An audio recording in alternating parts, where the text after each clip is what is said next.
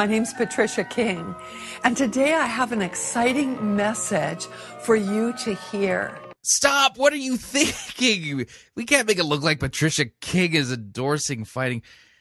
Hi, folks. Uh, Chris Rosebrough here. Just want to remind you Fighting for the Faith is listener supported radio. That means we depend upon you, your generous gifts, and your financial contributions to continue to bring this important radio outreach to you as well as to the world. And unfortunately, we don't have the, the major cash resources that Patricia King does, but we have you, our listener audience, to help uh, support us financially so that we can keep bringing this radio program to you and to the world. If you don't already support Fighting for the Faith financially, you can do so by visiting our website, fightingforthefaith.com. When you get there, you'll see two friendly yellow buttons. One says donate, the other says join our crew. When you join our crew, you're signing up to automatically contribute $6.95 every month to the ongoing work and mission of Fighting for the Faith and Pirate Christian Radio. And there are perks to being a crew member. Just keep listening to the program to find out what the latest perk is. And of course, if you would like to make a one time contribution, you could do so by clicking on the donate button, or you can make your gift payable to Fighting for the Faith and then send that to Post Office Box 508. Fishers, Indiana, zip code 46038. All right, on to the program. We loved making it. We hope you enjoy listening to it. Here we go.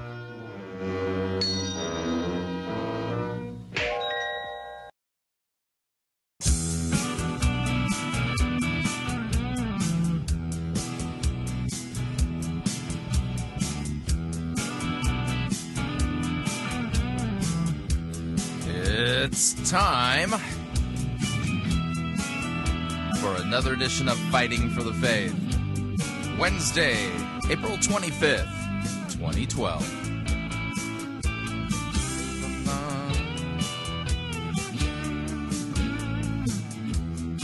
Okay, yes, no.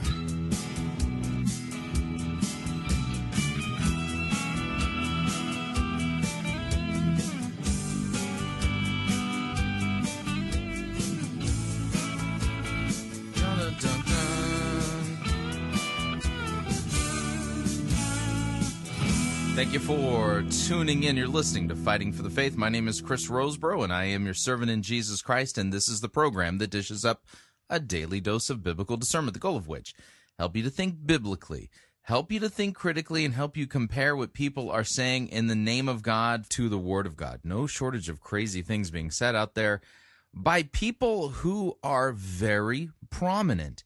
And just because somebody has a large church doesn't mean that that automatically means they're telling you the truth. It may be that the reason why they have a large church is because they've been guilty of doing what the apostle Paul would predicted would take place in the last times. Um, scratch itching ears. Paul, the apostle, who was an eyewitness to the resurrection of Jesus Christ, warned us that in the last days uh, there would be times, perilous times, when people would not endure sound doctrine. Instead, would gather to themselves teachers who would tell them what their itching ears want to hear.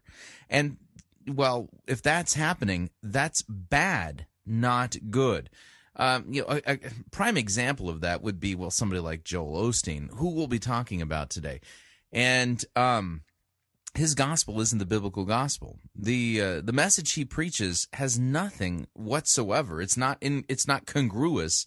It, well, it's what's incongruous. Yeah, it, it does doesn't doesn't square with what the Bible teaches when you read it in context. The message that's given to the church to proclaim. So uh, Joel Osteen is somebody who's in rebellion to the Word of God, and the problem is, is that because he's so successful, there's a there's a lot of folks out there who want his opinion. Well, I mean, if he's successful, I mean, he must represent the mainstream of Christianity.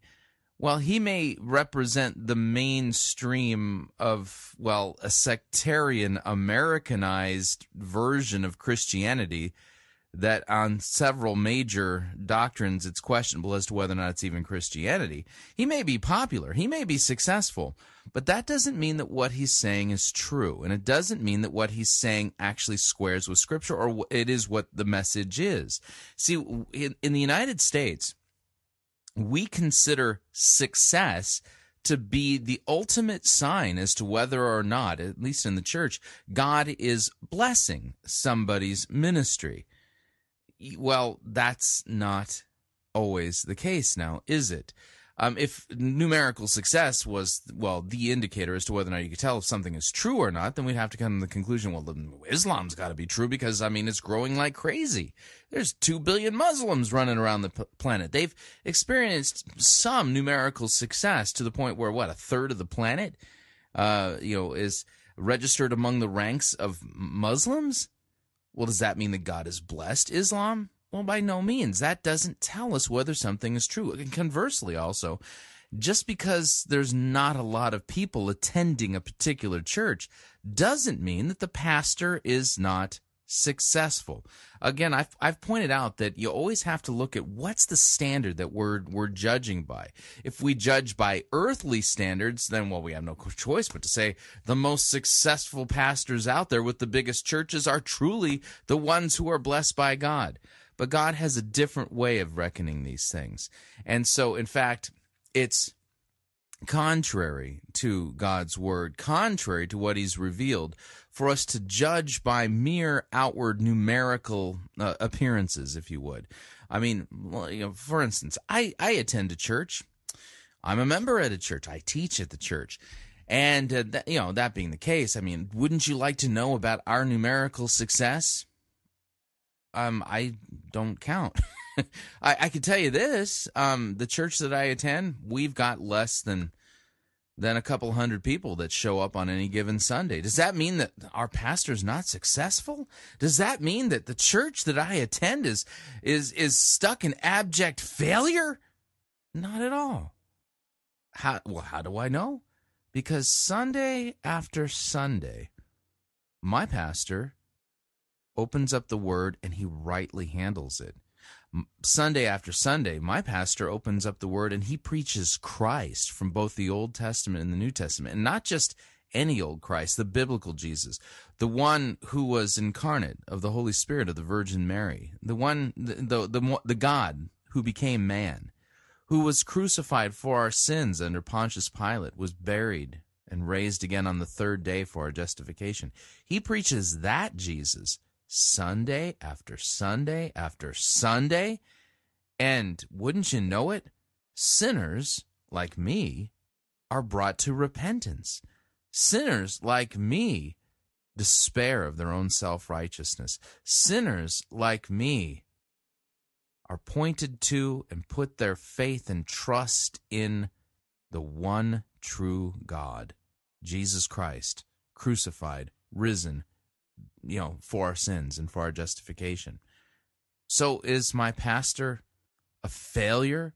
Because, well, the truth be told, we don't have any volunteers working in our parking lot. None. None whatsoever. We don't have people having to wear those orange safety outfits or to, you know, with have flashlights. We don't have cones set up. You come in, you grab a space. You park your car, you you know you turn it off and you walk into church and you find an empty seat. There's nobody out there you know, you know we don't have doors that close you know when the show is going on. Um there's there's well there's infants in the ch- congregation. There's young kids. Some of them you know have, you know they let their voices be heard in the echoey cavernous traditional building that we have Uh, we've got elderly people, and some of them walking in canes. We've got a guy in in a, a motorized wheelchair. I mean, you know, so we've got a whole spectrum of all kinds of people, and you know, and we all gather Sunday after Sunday to hear our pastor feed us with the Word of God and to feed us the Lord's Supper Sunday after Sunday after Sunday after Sunday does that mean that we're failures because we're not growing because we don't have a big vision to change the world? Um my you know if you were to ask my pastor hey have you considered multi-site? He, he probably would look at you and go a what? I don't even know what you're talking about. So does that mean that he's a failure? That all of the you know the christians that, that we're all selfish because we're showing up to hear God's word and we haven't cast a vision to change the world? Not at all. because we know how to read the scripture. The job of a pastor is to preach the word in season and out of season. That means that there's going to be times when to preach the word, to open up the Bible and to preach it in context, to preach the full counsel of the word of God, to preach Christ and Him crucified from every passage of Scripture. There's going to be times in church history when that message falls from vogue. It's going to seem out of step with the greater church culture. But the job of a pastor is to preach the word in season, out of season, study, show himself approved as a workman who need not blush with embarrassment, who rightly handles, rightly divides the word of truth. Doesn't he doesn't play any games. And whatever the assigned text is for that particular Sunday, he studies to make sure he understands the text properly, make sure that he doesn't deceive us by, well, accidentally misinterpreting the passage and coming up with the wrong conclusion. Teach you know he doesn't want to teach us something contrary to what god intended us for us to understand from those passages He just plods along sunday after sunday. And after you know after the uh, the main service well you know what he does? He teaches sunday school. Bunch of people you know with coffee that isn't designer coffee. Well, we have one of those old school you know, coffee pots. And, you know, and as far as baked goods are concerned, you know, we don't have, we don't bring in cookies or anything like that from any of the local, uh, you know, vendors, you know, Dunkin' Donuts or Molly's Cookies or Famous Amos. They, none of that stuff shows up. We got some folks in our congregation who love to bake. So Sunday after Sunday, we get well baked goods like homemade brownies, cookies, cupcakes, all that stuff. And you know, it's obviously homemade, you know, you know, and and you know what we do? We grab a cookie or two, a napkin, grab ourselves a cup of, you know, of coffee that isn't even designer coffee, and we sit down and we listen as our pastor opens up the Bible and continues to teach us from his word no games. You know what the topic, you know, from Sunday after Sunday is? Whatever the the the passage is teaching. So, as we work our way through scripture, you know, believe it or not, there's topics where my pastor will he'll talk about marriage. It's true. He'll talk about things like well, work and vocation. It's true. He'll talk about about child rearing. Absolutely true but it's always done in context. As we're working our way through Scripture, when those topics come up, it's done in context. He doesn't try to strip mine the Bible to find particular passages to fit a particular topic of relevance. And he rightly handles God's word, understanding the proper distinction of law and gospel. It's rather predictable. It doesn't sound like anything that's, well, glamorous or spectacular. Um, in fact, truth be told, um, we could conduct our church service um, if the electricity went off. It's absolutely true. We don't have a fancy light show. Um, there's not a smoke machine on the property. Instead, just a humble, faithful pastor doing what God's word has told him to do dispensing the um, well the duties of the office that he holds preaching god's word preaching the law to rattle the cages of confident sinners preaching the gospel to those broken by god's law who've come to despair of their own self-righteousness. It's humble. I don't think he'll ever make it in the newspaper. In fact um, no one ever comes to him for advice on how to grow a megachurch. Yeah, he'll never be invited to the Catalyst Conference or the Exponential Conference. He'll probably never be approached by any of the major publishing houses to write a book. And you know what? He's the most successful pastor on the planet because he's doing exactly what God has commanded him to do in his word. Is he successful by the world's standards? Not at all. But according to what God has ordered him to do, yeah, he's extremely successful. Probably one of the best in the world. And yet no one will ever notice because the world isn't looking for that. They're looking for glory, for fame, for big numbers, to be recognized by everybody as successful. This guy, he just wants to preach Jesus and to preach his word and to rightly handle it. And he's careful, he's studious, hardworking, humble. There's a big difference, isn't there?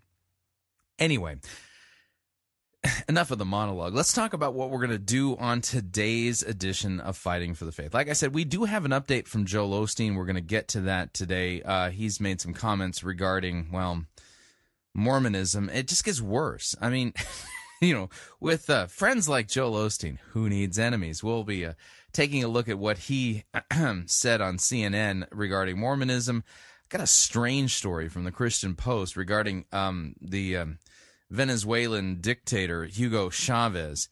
Um, we just a strange story, and uh, we're going to get to that, and then we're going to also today we're going to start to uh, pick apart. Um, we'll do part one of this today. I have no idea how many days it'll be in the series, but we're going to. Uh, Tony Jones of the uh, Emergent Church, the the Emergent Church, the, the, they're not dead yet. They've got the band back together and they're starting to become prolific again. He's recently uh, published a, a, kind of a self-published work, uh, you know, regarding the atonement, basically making the claim that the idea of total depravity is a totally depraved doctrine. And he recently uh, gave uh, delivered a chapel sermon um, at uh, Baylor University in Waco, Texas, and so we're going to be we're going to start today to begin to unpack the things that he said there. You're not going to want to miss it. And then what we're going to do is we're going to head on down to uh, uh, to Missouri and uh, to North Point Church, and uh, we're going to be listening to one of the associate pastors there. His name is John Cremines. He is the brother of Buddy Cremines. If you've listened to Fighting for the Faith, then you know that we've reviewed sermons by Buddy Cremines in the past here at uh, Fighting for the Faith. But t- his brother John serves on staff out there with Tommy Sparger. And boy, got you know, if, if I had a dollar for every Nehemiah sermon that I heard, where a seeker-driven guy claimed that somehow it teaches you know the importance of leadership, um, you know, I'd be a very wealthy guy. But uh, John does the same thing. But I'm going to actually kind of deconstruct it for you so you can kind of understand why a message like this is being preached. This is a standard seeker driven type of, of sermon. Uh, misapplication and misreading, uh, totally missing the whole point of the book of Nehemiah.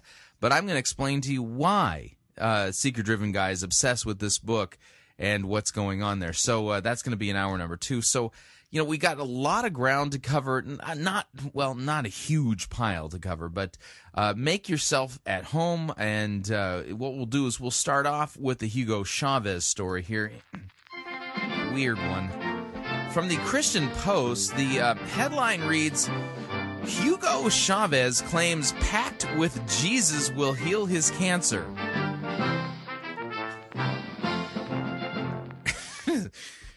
I, I, I'm telling you, as I was reading this, I'm thinking, was he getting spiritual advice from the Catholic version of Patricia King? Anyway, uh, this is written by Stoyan Zaimov.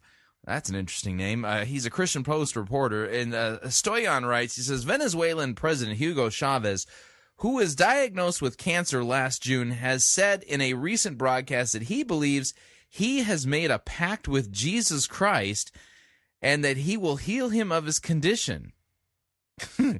I had no idea what Jesus was out there making pacts with cancer patients. Anyway, while the specific type of cancer Chavez had is unknown, the South American leader has been receiving radiation therapy in Cuba, Havana, and made it clear he is relying on Jesus to protect him during the process. Quote, it's like a pact with Christ who didn't die, he rose again. He certainly will intervene to make this treatment I am rigorously following a supreme success. And so I can continue redoubling my effort looking toward the future, Chavez expressed in a 15 minute recording for IOL News. Um, Jesus didn't die, he rose again. Well, if he didn't die, then how did he rise again? Uh, the details of the Jesus that uh, Hugo Chavez believes in are sketchy. That's all I'm going to say. I'm not sure exactly which Jesus he believes in, but you know, as I hear the details here, I'm going, what? Who is this Jesus he believes in? I'm not familiar with this guy. Quote, for those who feed rumors and have bad intentions toward me, I forgive them. But I have great faith in this hard work that we are doing against this disease that ambushed me last year, and I have great faith in Christ to continue living more and more each day. Chavez continued as he held a crucifix. Early in April, the Venezuelan president shared in a pre Easter message with the public that life has been a hurricane, but that today I have more faith than yesterday. In an emotional plea in which he openly wept in front of a state television camera, uh, Chavez prayed and directly asked Jesus to let him live. Quote, Give me your crown, Jesus, give me your cross your thorns so that I may bleed, but give me life because I have more to do for this country and these people do not take me yet, Chavez expressed, standing below a statue of Jesus on the cross. Again, I am not. This Jesus sounds a little foreign, somewhat alien to me. Um, so he prayed to Jesus, "Give me your crown, give me your cross, your thorns, so that I might bleed." But give me life because I have more to do for this country. You know, it makes me wonder if there's other Christians in the in the country there in Venezuela in Venezuela who are seeing if they can make a, a counter offer to Jesus, uh, whoever this Jesus is, um, because I mean, you know. As communist dictators go, Hugo Chavez is a bit of a tyrant, and so it just makes me wonder if you know if the folks there in Venezuela feel betrayed by this particular Jesus that somehow he was willing to make a pact with Hugo Chavez to keep him alive. It makes me wonder if they're not willing to offer Jesus, you know, a counteroffer uh, to uh, to you know basically let the cancer run its course and uh, and do what it will with um, Hugo Chavez. again, I'm not sure who this Jesus is, but anyway. Uh, the Christian Post report continues. Chavez, who has served in office since 1999, is facing re-election in October as he hopes to win another term. Although critics doubt his expressions of faith are genuine. yeah, um, well, if they're genuine, I'm not sure which Jesus he actually has faith in. They may be genuine, but uh, the Jesus he believes in probably isn't. Anyway, or so uh, doubt that his expressions of faith are genuine. There are some in Venezuela who doubt the president is genuine in his Christianity or that he has worked for the good of the people.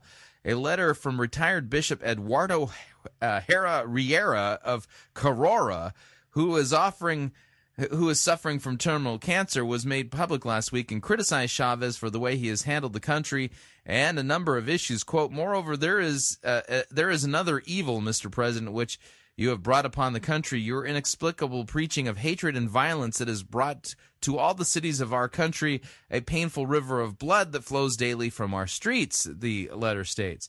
Yeah, see, this doesn't sound. I mean, it makes me wonder. You know, if Hugo Chavez made a pact with Jesus what what was his end of the bargain? You know, I mean, it's just I'm a little concerned here. Anyway, quote: Unfortunately, you have been very weak and negligent in confronting the most serious of problems. If you don't step up to solve this terrible evil with decisiveness and courage, God will hold you accountable for your negligence. The letter continues. Yeah, it makes me think that uh, this um, uh, Bishop Eduardo Herrera Riera of Carora uh, might have a point there, you know. Um, so yeah, you know, again, I'm I'm not sure which Jesus Hugo Chavez believes in. Um, the the details sound a little sketchy and somewhat non-biblical. Furthermore, um, again, my question is, I'd like to see the details of his end of the pact that he made with Jesus. I just find it odd that the biblical Jesus would make a pact with a um, well, a tyrant, thug, uh, communist dictator. Um, yeah, just and yeah, I you know again, I I'd like to see what the details are of his end of that pact. Okay, moving along. Feeling lonely, sad as I can be, all by myself in uncharted island in an endless sea. What makes me happy, fills me up with glee. Those bones in my jaw don't have a flaw, my shiny teeth and me. My shiny teeth that twinkle, just like the stars in space. My shiny teeth that sparkle, shiny teeth that glisten, just like a Christmas tree. You know they walk a mile just to see me smile. Woo! Shiny teeth and me. all right, let's go for so number two. Pearly. Brush, gargle, rinse, a couple breath mints, my shiny teeth and me.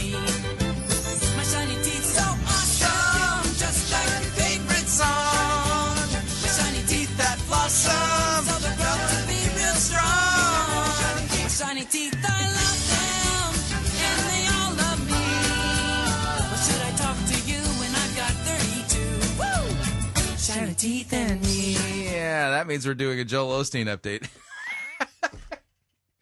I Oh, that song cracks me up. Anyway, all right, so uh, the Christian Post has covered this. Uh, the Do Not Surprise blog has the video if you'd like to see it. Uh, this is just oh man. Um, so, yeah, let me read the, just a little bit of the Christian Post. This is written by Paul Stanley. The headline reads Joel Osteen, Mormon Romney is Christian. Obama is too. Oh, man.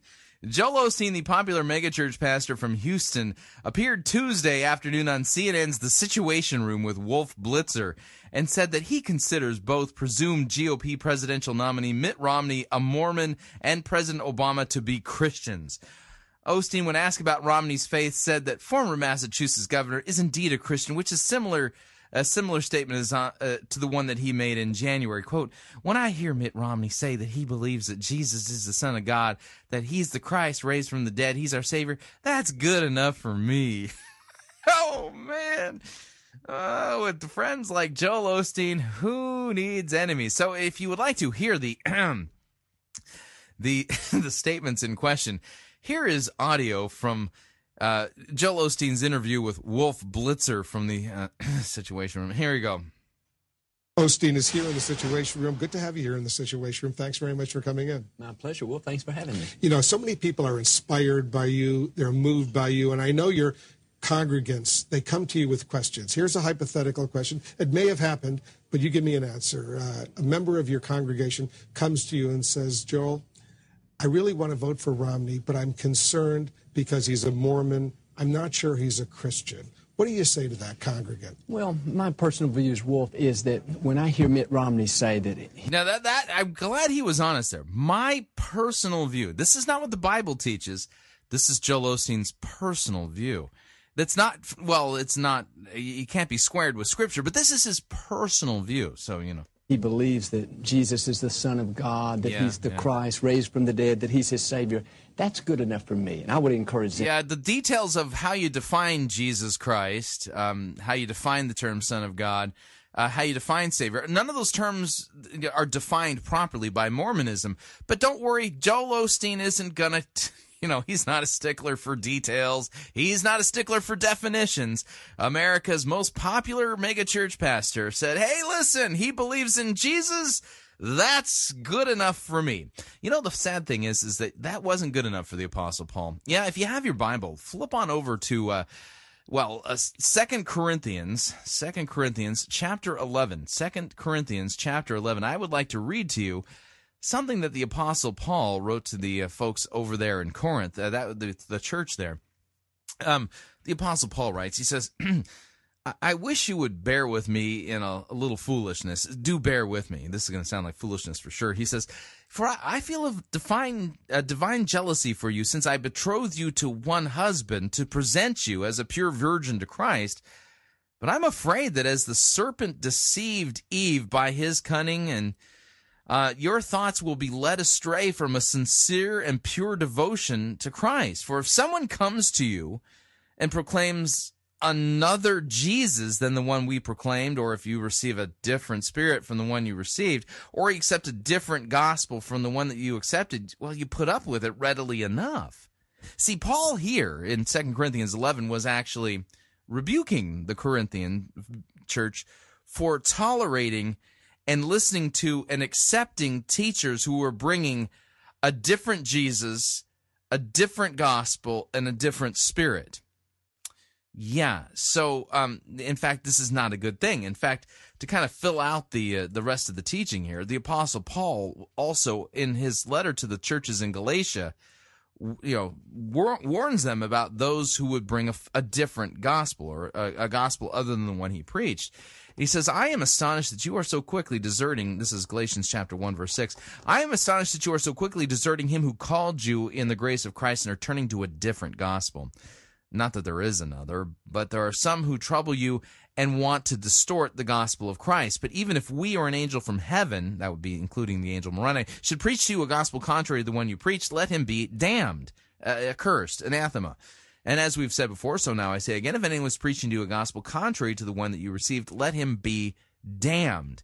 So uh, the apostle Paul, who was an eyewitness to the resurrection of Jesus Christ, was not one who tolerated uh, gave a pass to, um, glossed over people who were bringing, who were teaching a different Jesus, a different gospel, or a different spirit. In fact, he uh, pronounced uh, damnations on them, anathemas, if you would.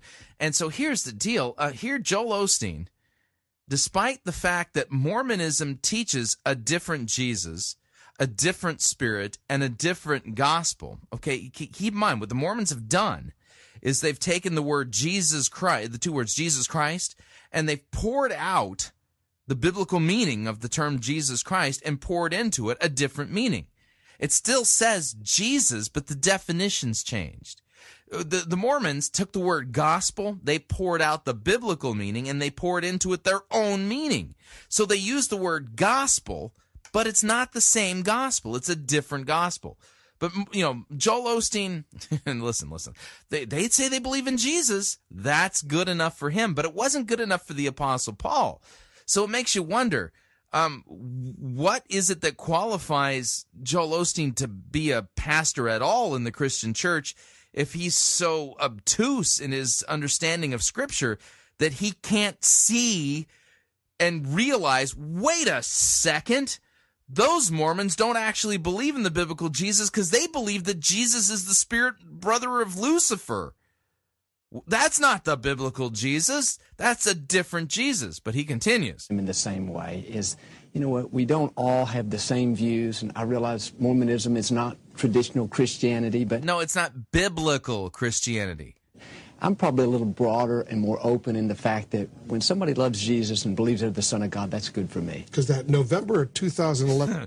Makes me want, you know, hey, you know, I think what we could do is we can invite Mitt Romney and Joel Osteen to Elephant Room 3. What do you think? In Pew poll, 32% say they don't believe the Mormon faith is a Christian religion. It's the Church of Jesus Christ of Latter day Saints. But what I hear you saying is you do believe it's a Christian religion, sort of. Well, I, I do. I, I believe there, there are things that are the same, but they're, you know, obviously there's, if you get deeper into it, there's things that's not traditional Christianity. No, biblical. It's not that it's traditional Christianity. It's not, it's not biblical. They teach a different Jesus, a different gospel, and they have a different spirit. It's it, it's not that it doesn't line up with traditional Christianity. It doesn't line up with biblical Christianity. But I'm looking at more the broadness oh, of, oh, yeah. of when somebody believes that Jesus is their Savior and the Son of God. To doesn't matter who your Jesus is. Me, that believe I, I believe they're a believer in Christ.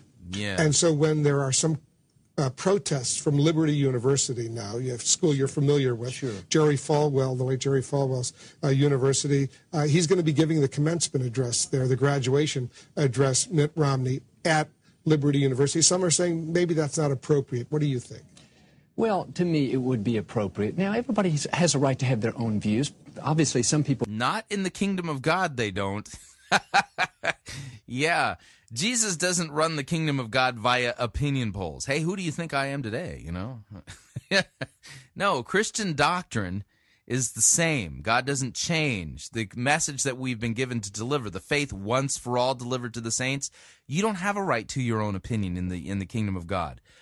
Biblical pastors are called to proclaim what God has revealed and their opinions are to be missing from biblical preaching. They're to preach the word of God, not man's opinions. Feel stronger than I do, but again, I'm trying to reach the biggest, broadest group, and yeah, uh huh, that's right. So in order to reach the biggest, broadest group, we've got to well shave some, you know, corners off of the, you know, the rough edges of Christianity, so that it can appeal to the largest number of people. That means we're just not going to quibble about the hard lines that the Bible has drawn. And, uh, you know, I, my net may be a little bit wider when I see somebody. Yeah, it's not a net, dude. It's it's heresy. That, that loves the Lord. I try not to exclude them, but to rather include them. And to yeah, try not to exclude exclude them, but include the Apostle Paul excluded them. By definition, he's excluded the Mormons because they teach a different Jesus, a different gospel, and a different spirit. And Paul said, if anyone teaches a different gospel, let him be damned. Um, mm, I just don't think that Joel Osteen quite has the authority to include somebody that, that well, the Apostle Paul, writing under the influence of the Holy Spirit, has excluded. Realize that we all have differences. You know what? We could look at our faith versus the Catholic faith or some other. Right. we can. And do you think there's problems there? There are. Faith. Mormonism's a little bit different, but I still see them as brothers in Christ. So I see what I what I see you oh, man. saying is that you're a big tent Christian. I really am. I don't want to. Big tent Christianity, by the way, that's one of the catchphrases of the emergent church movement. I, Joel Osteen, you know, I, I, think he'd be right at home with Brian McLaren. I, want to, I don't want to push people away. I mean, there's we could take the scripture and ask ten people that are all from the same denomination, you get 10 different views. So, so that means the Bible means nothing. See, it doesn't mean anything because we get 10 different views. That means that, well, well, what it says, we don't know. There's no way of knowing. So just stop quibbling about things. I just, I'd rather be inclusive and say, you know what? If they believe in Christ, they're my brother, they're my sister. Another. Con- mm-hmm. So there you go. Uh, his, by the way, this broad Christianity, I think this would qualify as the definition. Um, this is the broad road that leads to destruction rather than the narrow path that leads to life that Jesus was talking about. Sorry. Again, if somebody asks you, are Mormons Christians? The answer is no, not at all. Because they teach a different Jesus, a different gospel, and a different spirit. We're to call Mormons to repentance of their heresies, their false doctrine, their false Jesus, their idols, their everything that's false, and call them to repent and be forgiven of their heresies and to trust in the one true crucified and risen Savior, Jesus Christ, God the Son, second person of the Holy Trinity, the only God that exists, not one God among many gods, who was once a man and became a god. You get what I'm saying? Yeah, like I said, with with friends like Joel Osteen, yeah, who needs enemies? You know. So there we go. I mean, it just is getting worse out there. And by the way, you know, listen, um, if you want to vote for a Mormon, there's no there's no sin in that. Uh, the, Martin Luther said he would rather be ruled by a smart Turk, that would be a Muslim, than a dumb Christians. So I just don't see uh, that being the election issue at this point. You know, the question is who's going to make the better president, regardless of his or her, well, his profession regarding religion. I think that's the way we're going to have to approach that this particular election cycle. So, you know, but you don't sell Christianity down the road like Joel Osteen did um, just now. Um, that doesn't actually help forward the kingdom of God nor bring sinners to repentance and faith and trust in the one true crucified and risen Savior. All right, we are up on our first break. If you would like to uh, email me regarding anything you've heard on this edition or any previous editions of Fighting for the Faith, you can do so. My email address, talkback at fightingforthefaith.com, or you can ask to be my friend on Facebook. It's facebook.com forward slash pirate or you can follow me on Twitter. My name there, at Pirate Christian. We'll be right back.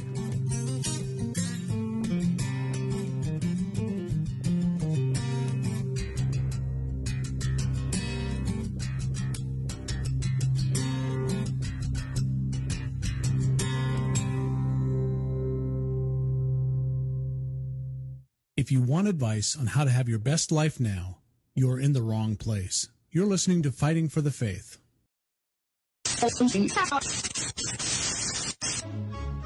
listening to Pirate Christian Radio. We'll be taking your false doctrine now.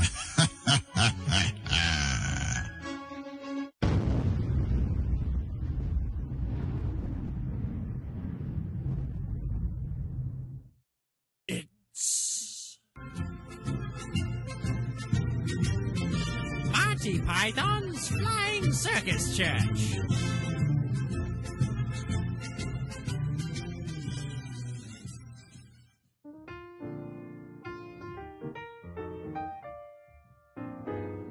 Build a God. How can I help you? Hello, I received a Build a God certificate for my birthday, so I'm here to build my own deity. Oh, this has got to be so exciting for you. Oh, it really is. Okay, let's get started. The first thing we have to do is determine whether your God is male, female, or unisex. Men are pigs anyway. She has to be female. Great choice. Now we have to select some of the attributes of your goddess. What do you provide? Do you want her to be kind, loving, compassionate, just, angry, righteous, wrathful? The goddess I believe in would only be loving and kind. Perfect. Now, is there any kind of sin that needs tending to by your goddess? Sin? You know, things like lying, cheating, stealing, murder, homosexuality. Well, I definitely want my goddess to be gay affirming, and sin itself just feels so negative. I'm a good person, and I think my goddess will think everyone else is too. Oh, wonderful. Your goddess is coming along beautifully. Now we have to get to the difficult questions. Does your goddess offer an afterlife? Yes, my goddess would let everyone go to heaven. Except for Hitler, Genghis Khan, my good for nothing ex boyfriend. Oh, excellent, excellent. Now for the final step, you have to name your goddess. Hmm. I think I'm going to name her Jesus. Oh, wonderful! That's what everyone names their god.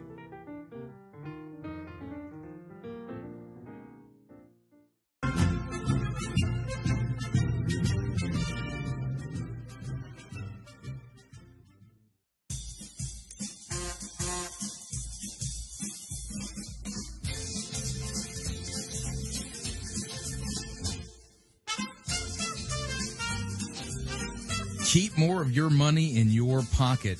Hi, Chris Rosebrough here. If you're planning to travel anytime in the near future, then don't pay more for airfare, hotel rooms, or rental cars than you need to. Longtime Pirate Christian Radio featured advertiser Cheap O Air can save you a Tijuana taxi load of money on all of your travel needs. Plus, CheapOair has a seasonal promotional code for all of our listeners that will save you an additional $10 off of CheapOair's already low prices.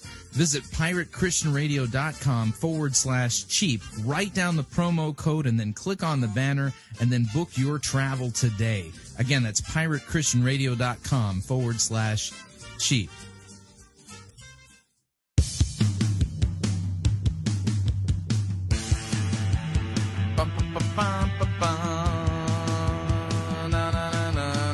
All right, we're back.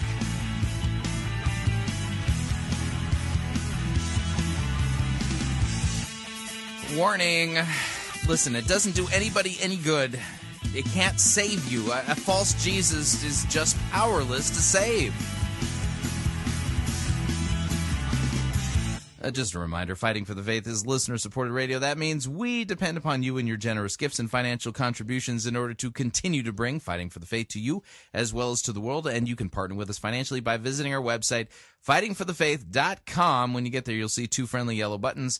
One says donate, the other says join our crew. When you join our crew, you are signing up to automatically contribute $6.95 every month to the ongoing work and mission of fighting for the faith in Pirate Christian Radio. Of course, if you would like to specify the amount that you would like to contribute, you can do so by clicking on the donate button, or you can make your gift payable to Fighting for the Faith and then send that to Post Office Box 508 Fishers, Indiana, zip code 46038. And thank you for your support. Moving along here.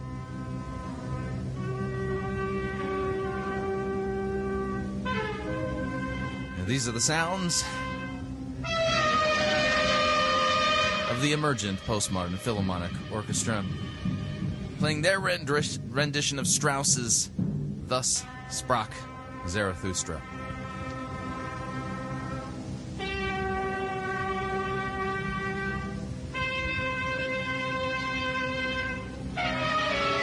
This is a tour de force homage to the writings of Friedrich Nietzsche, who helped bring us postmodernism in its earliest days in form.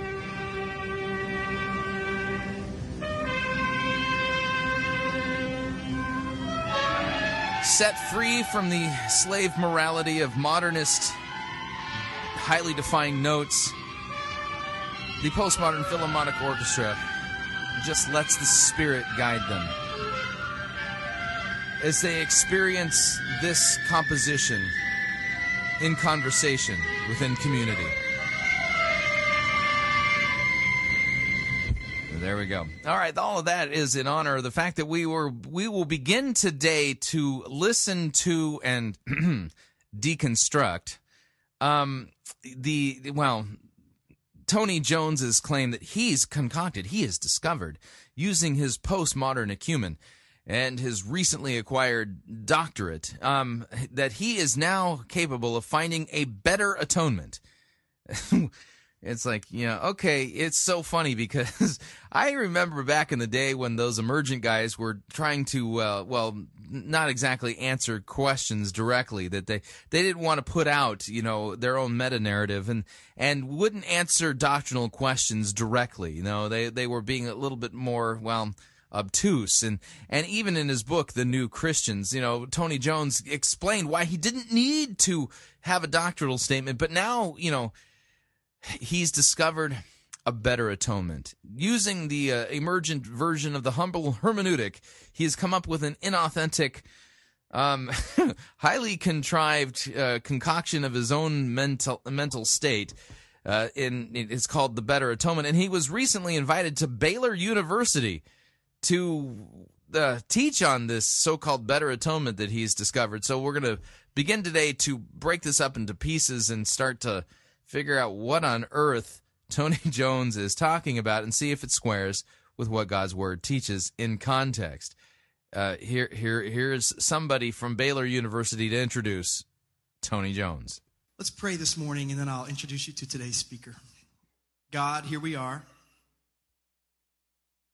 We wait for you. We know that you're here. So slow us down and let us recognize you. So this is the opening prayer. God, we know you're here. Slow us down. I'm okay. Amen. Several years ago, I came across Tony Jones when I read this book called The Sacred Way, and it was this idea that spiritual practice um, can really help us in living a life that is oriented toward Christ. And so, as, as, I read that, I thought, you know, we, we really should bring this guy to Baylor. And so we did. And he came to chapel, and he's been one of those speakers that we've had back time after time after time because he takes theology and this idea of understanding God and he puts it in, in a place that we can really understand it and think about it and look at it and investigate it. And he's really, I thought Tony Jones's project was deconstructing historic Christian orthodoxy and coming up with his own Christianity. Just done that once again in a new book called A Better Atonement. Better Atonement. Uh, one of the things that I yeah, the atonement, new and improved. I, I love about Tony is that he's also a social media connoisseur, a social media expert. So when he puts out a book, um, it's a book that I can always just download right here on the iPad really fast and easy or, or on your computer or any link that. That's right. Easily accessible heresy. Any, See, that's the you know that's the key. I mean, if you're if you have orthodoxy and it's hard to get to, and you can't download it onto an iPad, well, you get somebody like Tony Jones is, comes along and he makes heresy extremely easy to get to on your iPad. Kind of reader that you have. Um, so he's he's the kind of guy who will put books in a format that's easy for you to read, and you can read them pretty quickly. There's his newest book right there, Beyond the Depraved Doctrine of Original Sin, and Beyond the Depraved Doctrine of Original Sin. So yeah, there we go. I mean original sin, well, that's depraved. Not that humans are depraved, but the the doctrine itself is depraved. I've read his book, by the way. I know his argument. It's a, it's it's pretty short little ebook. Um, and boy, does he engage in some interesting uh, theologizing. That's all I'll say at the moment. I know that even when you read the subtitle, you think, really, that's some thick theology there. Uh, but he. no, that's not what I say. That's some thick heresy there puts it in a way that you're really going to understand it. And so I'm going to stop, Great. Easy to understand, easy to access heresy. stop talking so that you can hear him just a little bit and hear how he explains these things. It's exciting for me, once again, to welcome Tony back to Baylor. He lives in Minnesota and he has three kids, and uh, he's, he's at Solomon's Porch there as a theologian in residence, but he also is teaching at Fuller Theological Seminary out in Pasadena. Lovely. Affecting the next generation of future heretics. And so I hope that you will listen attentively. So, attentively, sorry. Welcome with me to Baylor Chapel, Tony Jones. That's excellent. hey, the Baylor bookworms. Isn't that your? Oh no! Did you know, like in 1914, that when the Baylor Bear, uh, like, was voted on as the mascot by the student body, that one of the other options was the Baylor bookworms? Have you heard that before? Now your life is just a little bit better, thanks to me. It's Lent. All you Baylor Baptist Bears, you know what Lent is? Some of you know what Lent is. Lent is a period in the calendar, the church calendar, as opposed to the like academic calendar or other kinds of calendars. It's a period in the church calendar in which we prepare ourselves for Good Friday and for Easter. It's 40 days long. You don't count Sundays because in churchy language, every Sunday is a little Easter. So Lent is the 40 days that start on Ash Wednesday and culminate with Good Friday. You may recall that 40 is an important number in the Bible. 40 is the number of days that Jesus was in the wilderness, right at the beginning of his public ministry. So it's a time of year when a lot of us think about things like Jesus' crucifixion, what happened on the cross, what happened at the Last Supper, what do all those events that we will commemorate a week and a half from now during Holy Week, what do they all mean? A week from yesterday, next Sunday, we'll have Palm Sunday.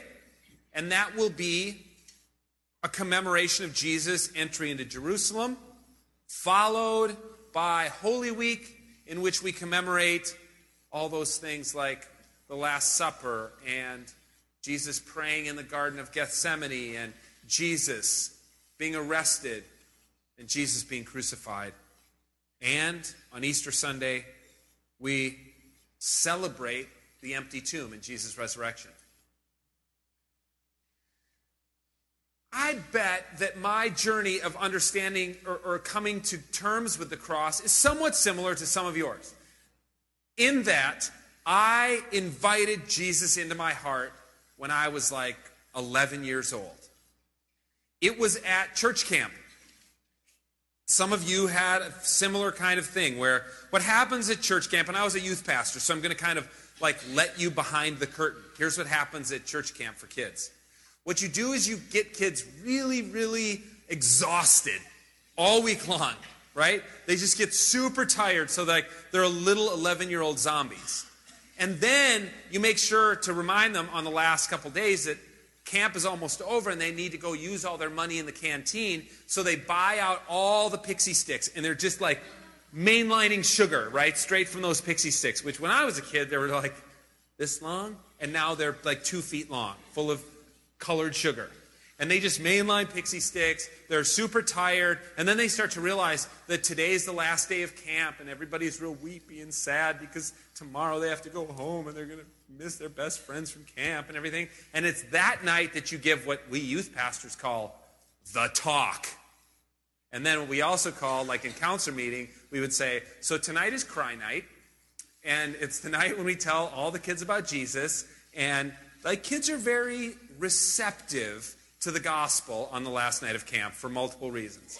And it was at a night just like that, the summer before fifth grade, that the children's pastor at our church up at summer camp gave the talk, the talk, about how Jesus was arrested and he was whipped 39 times and they put a crown of thorns on him and he was bleeding and she explained in like explicit detail what it's like to have a spike go through your wrist and oh my gosh i was just bawling by the end of it right of course i invited jesus into my heart as my personal lord and savior that's what i did i went forward you know a counselor prayed for me, and I accepted Jesus.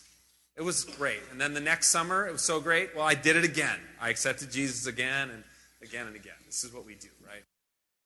Now, what he's describing here is uh, the type of, well, it's a type of emotional manipulation that takes place at many Christian camps. I'm not defending that. In fact, he's kind of right to take a swipe at it.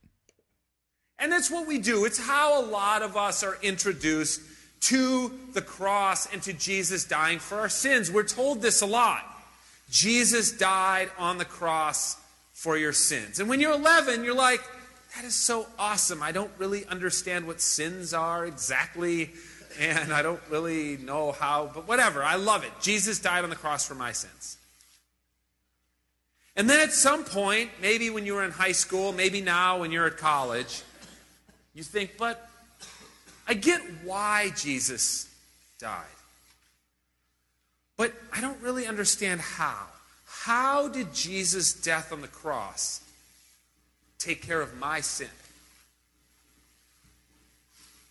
By what mechanism was my sin erased? How is my forgiveness accomplished by the death of a person named Jesus of Nazareth 2,000 years ago? How's that work? Well, if you've ever asked that question, you are one in a long line of human beings who've asked that question. Of course, as you might imagine, for 2,000 years in the history of the church, people have wanted to figure out what exactly happened. How did does it work? And so people have come up with different understandings of this doctrine called the atonement.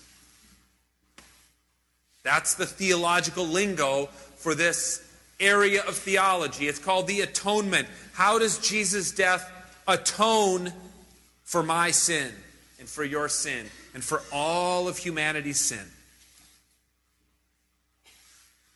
Well, for the first thousand years of the church, there was a particular. Uh, sorry, um, that's you know, here's the deal. You can't go to church history first. Yeah, th- see, this is a problem. This is a problem. If you're going to answer the question, the primary source for Christian theology is God's Word.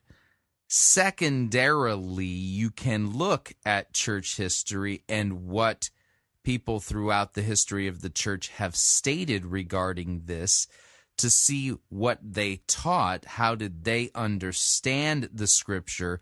But you don't start here. Okay. I would contend at this point that there's a reason why Tony Jones is beginning here because this is the tactic that's used when it comes to what's called deconstruction. Okay. Well, you know, if we look at church history, I mean, in different periods, different periods emphasize different atonement theories, and there's all these theories out there, you know, and I mean, so the idea here is that, you know, you show all of the discontinuity supposedly that exists between all these different theories as if one is exclusively taught against another. And uh, and so the idea then is is that well, you know, nobody agrees, so, you know, at the end of the day, don't know. I mean, you know, it's you know the atonement theory is you know pick one you know and there's there's good tradition to back it all up that's not how you're supposed to do this. You're supposed to argue biblical anthropology using the bible. In fact that's what's really at the heart of the concept of sola scriptura. If we're going to do this as christians you need to open up the biblical texts and look at what they say. Particular version of the atonement that was the most uh, most highly embraced and most understood by people. Actually, it has two names and they're very much related. In these understandings of the atonement, the problem is Satan. And the atonement fixes that problem. Problem is Satan, solution is Jesus' death on a cross. The names for these are the ransom captive understanding of the atonement, which is an understanding of the atonement that says Satan, because of what happened in the Garden of Eden, Satan took humanity captive. Adam and Eve ate from the fruit from the tree of the knowledge of good and evil. Adam and Eve were cast out of the Garden of Eden. And because they made a deal with the devil in the form of the serpent, now the devil takes humanity captive. The devil controls humanity until God, in the person of his son Jesus, pays a ransom in a negotiated bargain with the devil, and the devil releases humanity on the basis of the ransom in the person of Jesus. Okay, now here's the problem. He's basically summarizing the ransom captive theory with the details without without any biblical text. And the way he's described it, I would immediately take issue with it based upon a biblical text. And for instance, if you really want to kind of get down to this, Jesus tells a parable that gives us some kind of a picture here of ransom captive. At least it gives us at least a pick a picture into if you were to hold to this concept of the uh, atonement, okay? And you know, understand that there's redemption language in scripture that talks about us being sold as slaves to sin. So you got the slavery redemption concept, ransom captive going on here. But let me point out to you, biblically, if you're really going to go along these lines, you're going to need a good grounding in this. And um, let me give you the, uh, the the the relevant passage, Matthew chapter 18. I'll start at verse 23. Jesus says, "The kingdom of heaven may be compared to a king who wished to settle accounts with his servants." When he began to settle, one was brought to him who owed him ten thousand talents. You, you, know, I've as I've taught this before, you might as well just say that's a bazillion dollars. I mean, there's no way a human being is capable of racking up a debt like this, let alone paying it off. At least, I mean, it's such an outrageous figure.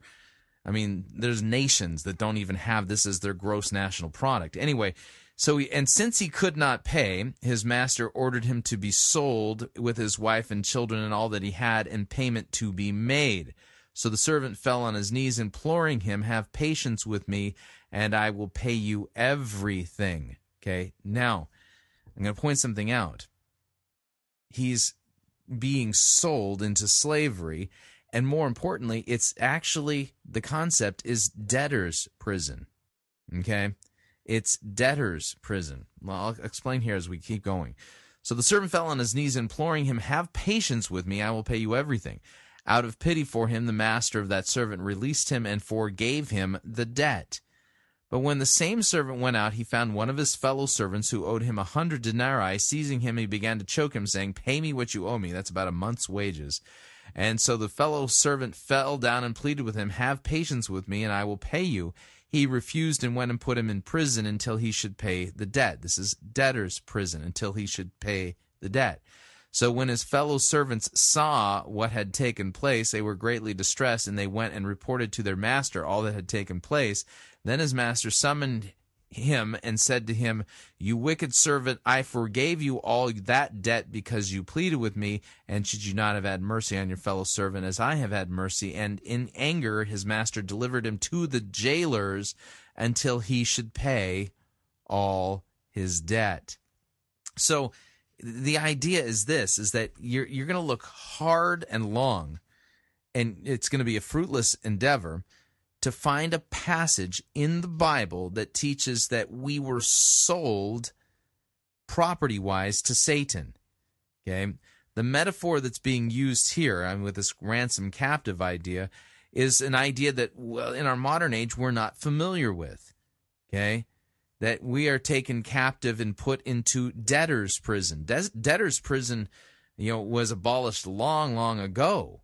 Okay, because the question obviously comes up if you're thrown into debtor's prison, how is somebody supposed to pay the redemption price for you? How are you supposed to pay the redemption price for yourself if you can't even work because you're in jail? Right. Okay. So here's the deal. At this point, Tony Jones, he's just throwing out ideas. And, you know, uh, well, here's one idea. Here's another idea. Here's another idea. Some concepts regarding understanding how to properly uh, how to properly understand what Jesus was accomplishing on the cross. Some have more merit than others. Some are well screwy. Some are misguided. Some have the metaphors wrong. And some are good Okay, and there's several very good pictures that Jesus gives us of the atonement in his word. And so if we're going to talk about ransom captive, we need to talk about it on the Bible's terms. But then again, Tony Jones isn't beginning by looking at the biblical texts. He's deconstructing the idea so that he can move aside what's been historically taught and assert his own concept. Here's just a little bit more of Tony Jones. A very similar and related theory, understanding of the atonement, is called Christus Victor. That's Latin for Christ the victor. And notice he's pitching this as if you know somehow these theories are mutually exclusive. Okay? Christ the victor language is is biblical. In fact, go back to the sermon reviews that we did for Easter week to Jeremy Rhode's sermon entitled Christus Victor. He keys in on the biblical language regarding Christus Victor and proclaims that in his Easter sermon. Okay? Which is perfectly biblical to do. But it's not as if these concepts are in and of themselves mutually exclusive. Right? In, fact, Jeremy Rhode believes in the vicarious penal substitutionary death of Christ on the cross and yet, on an Easter Sunday sermon, he preached Christus Victor. Which, similarly, although it doesn't have kind of the, the same negotiated versions, but the same idea holds sway. And that is because of what happened, because of what happened with Adam and Eve in the garden, the devil becomes the ruler. He's the king. Actually, it would be slave master, and um, in the debtor's prison metaphor, the payment isn't made to the devil. Then, the devil hangs on until the payment is made back to the king. Very important distinction of humanity and of creation, and he expresses his kingship over humanity with death. Right? You've heard this. The wages of sin is death. That's the penalty. Yeah, but it's not exacted by Satan. That's the penalty exacted by God. So already we got a problem here. It's like, okay, Dr. Jones, uh, right? It's you're a Princeton uh, PhD, right? I expect better scholarship from Princeton PhDs.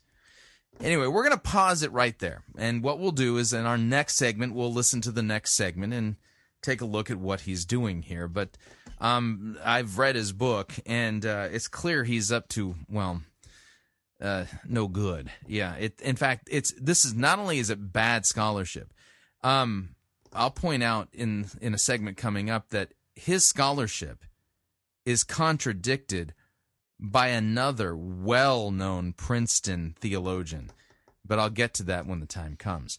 All right, we are up on our second break. If you would like to email me regarding anything you've heard on this edition or any previous editions of Fighting for the Faith, you can do so. At my email address, talkback at fightingforthefaith.com, or you can ask to be my friend on Facebook. It's facebook.com forward slash pirate Christian, or you can follow me on Twitter. My name there at Pirate Christian. Sermon review on the other side. It'll be, it'll be a little bit different. I'm going to explain why this sermon is being preached as opposed to just critiquing it. We'll be right back.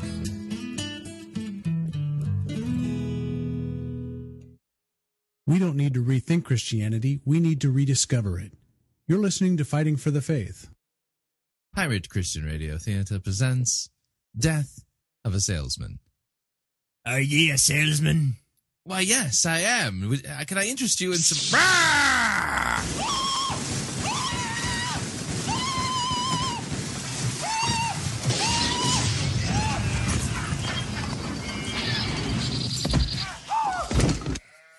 listening to Pirate Christian Radio.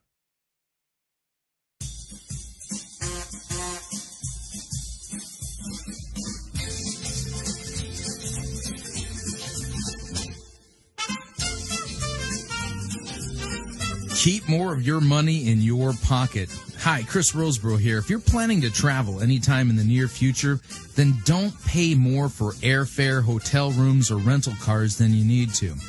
Longtime Pirate Christian Radio featured advertiser Cheap O Air can save you a Tijuana taxi load of money on all of your travel needs. Plus, CheapOair has a seasonal promotional code for all of our listeners that will save you an additional $10 off of CheapOair's already low prices.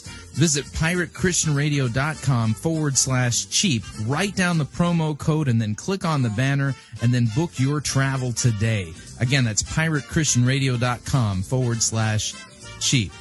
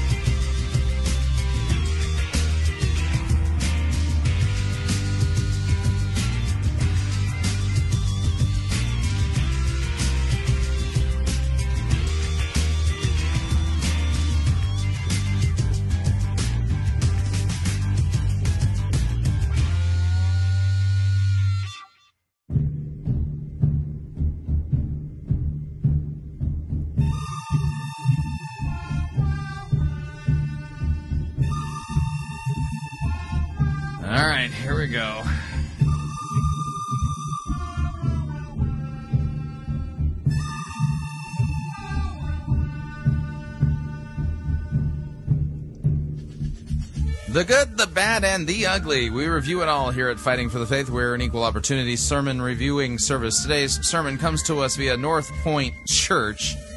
Uh, their head campus is in uh, Springfield, Missouri, but keep in mind, they're one church, three locations. That would include Springfield, East Sunshine, and Nixa. you just listen to these pastors, they're always talking about the multi site thing. Now, the sermon is not preached by Tommy Sparger. In fact, as I said in the uh, first hour, this sermon is actually preached by the pa- uh, the pastor who is the brother of Buddy Cremines. His name is John Cremines. Uh, Buddy Cremines, we've reviewed him in the past. I think he's got a uh, church out there in on the East Coast near New York City, if not in New York City itself. Now, the name of the sermon is Threads. There, that's the name of the sermon series. So this is the third in this series. It's about Nehemiah, and um, the, I think this is um, Threads Three is is the name of the sermon. Now, here's the deal: the seeker-driven guys have hijacked this story to somehow turn it into a leadership fable. It's not what Nehemiah is about. But there's a reason why, okay? And I'll get to it as the uh, sermon unfolds. So let me uh, let me kill the music here. Without any further ado, here is John Cremines, uh, pas- pastor there at uh, at North Point in Springfield, Missouri. He's one of the associate pastors, preaching, standing in for uh, Tommy Sparger, and he's the bu- brother of Buddy Cremines, and his sermon entitled Threads. Here we go. Well, we want to welcome all of you to week three of our series, Threads, and specifically for those of you that are watching online, for those of you that are watching on TV, East Sunshine, our Nixa campus, and of course, our Norton campus. And what we want to talk today to you about is this idea that God has designed all of us to make a difference. And we're talking about the. Okay, now, God has designed all of us to make a difference you are going to look long and hard and fruitlessly in Scripture to find any passage that says this. Okay? This is not a Christian doctrine. This is this is not something that is derived using sound biblical hermeneutics. Instead, here's what's going on. Okay? The seeker-driven church model is built off of a concept Okay, it's a philosophical concept. It's not one that is built off of what the Bible says. Instead, at its core, what's going on in the seeker driven movement is that this is reflecting the critique and the criticism of the of the church uh, that was offered by Soren Kierkegaard and then was later picked up by Peter Drucker. Peter Drucker didn't care about theology or sound doctrine, and he was not interested in churches that were passing along a particular doctrinal position or theology or anything like that. Instead, in fact, he called the churches that he was trying to create, he called them pastoral churches. Okay. And a pastoral churches, a pastoral church is a church that has as a mission vision statement to make a difference in the community that you live in. And so the idea is, is that Drucker said that he's not interested in theology and doctrine. He's in, in, he's interested in religion. And so he was looking for churches that would have, well, kind of a social community focus to them, that their existence was not to pass on theology, but their existence was to meet the needs of the community in which they were planted. Okay completely different focus. It wasn't to go and make disciples. In, instead, it was to go and meet needs. His mission for the church is completely different. Now, the folks there at North Point have bought into the Drucker model, hook, line, and sinker. They are really what I would consider one of the premier examples of a Drucker ecclesiastical model type church. And so they're not interested in theology. Yeah, not so much. Making a difference in the world? Yes. And see, all of that's part of their goal. Okay. Because the seeker driven churches are in, you can say that one of the things that they're really doing is trying to transform society. Okay. And that, you know, from, you know, kind of an individualistic point of view, uh, you know, to one of community. This is a big part of their agenda. So if a church is going to be, well, an organization that is, well, socially responsible, they have to exist not for Christians, they have to exist for the community that they're in. And so this is the standard text that's ripped out of context in order to plant into people's minds and reinforce this idea our church exists to meet the needs of our community. Okay?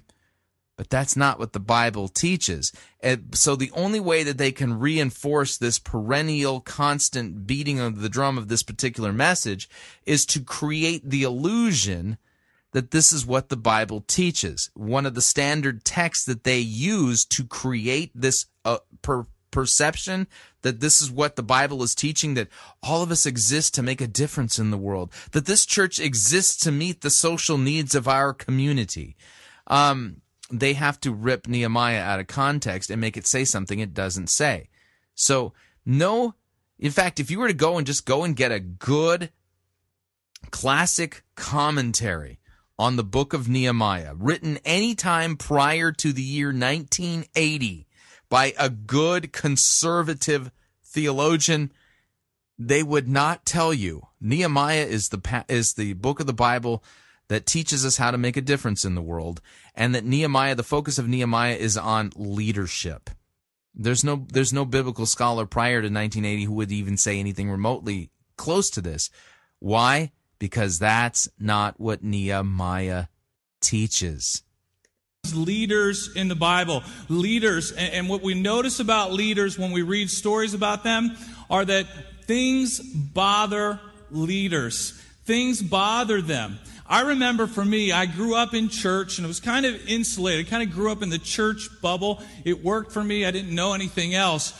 But one thing I noticed as I graduated from college and, and got out into the real world and, and, made friendships, more friendships outside of church. And, and I would begin to talk to my friends more about my faith or bring them to church. I, noticed something. I noticed that there was this disconnect. I noticed all of a sudden I began to see the things that we did at church through different eyes.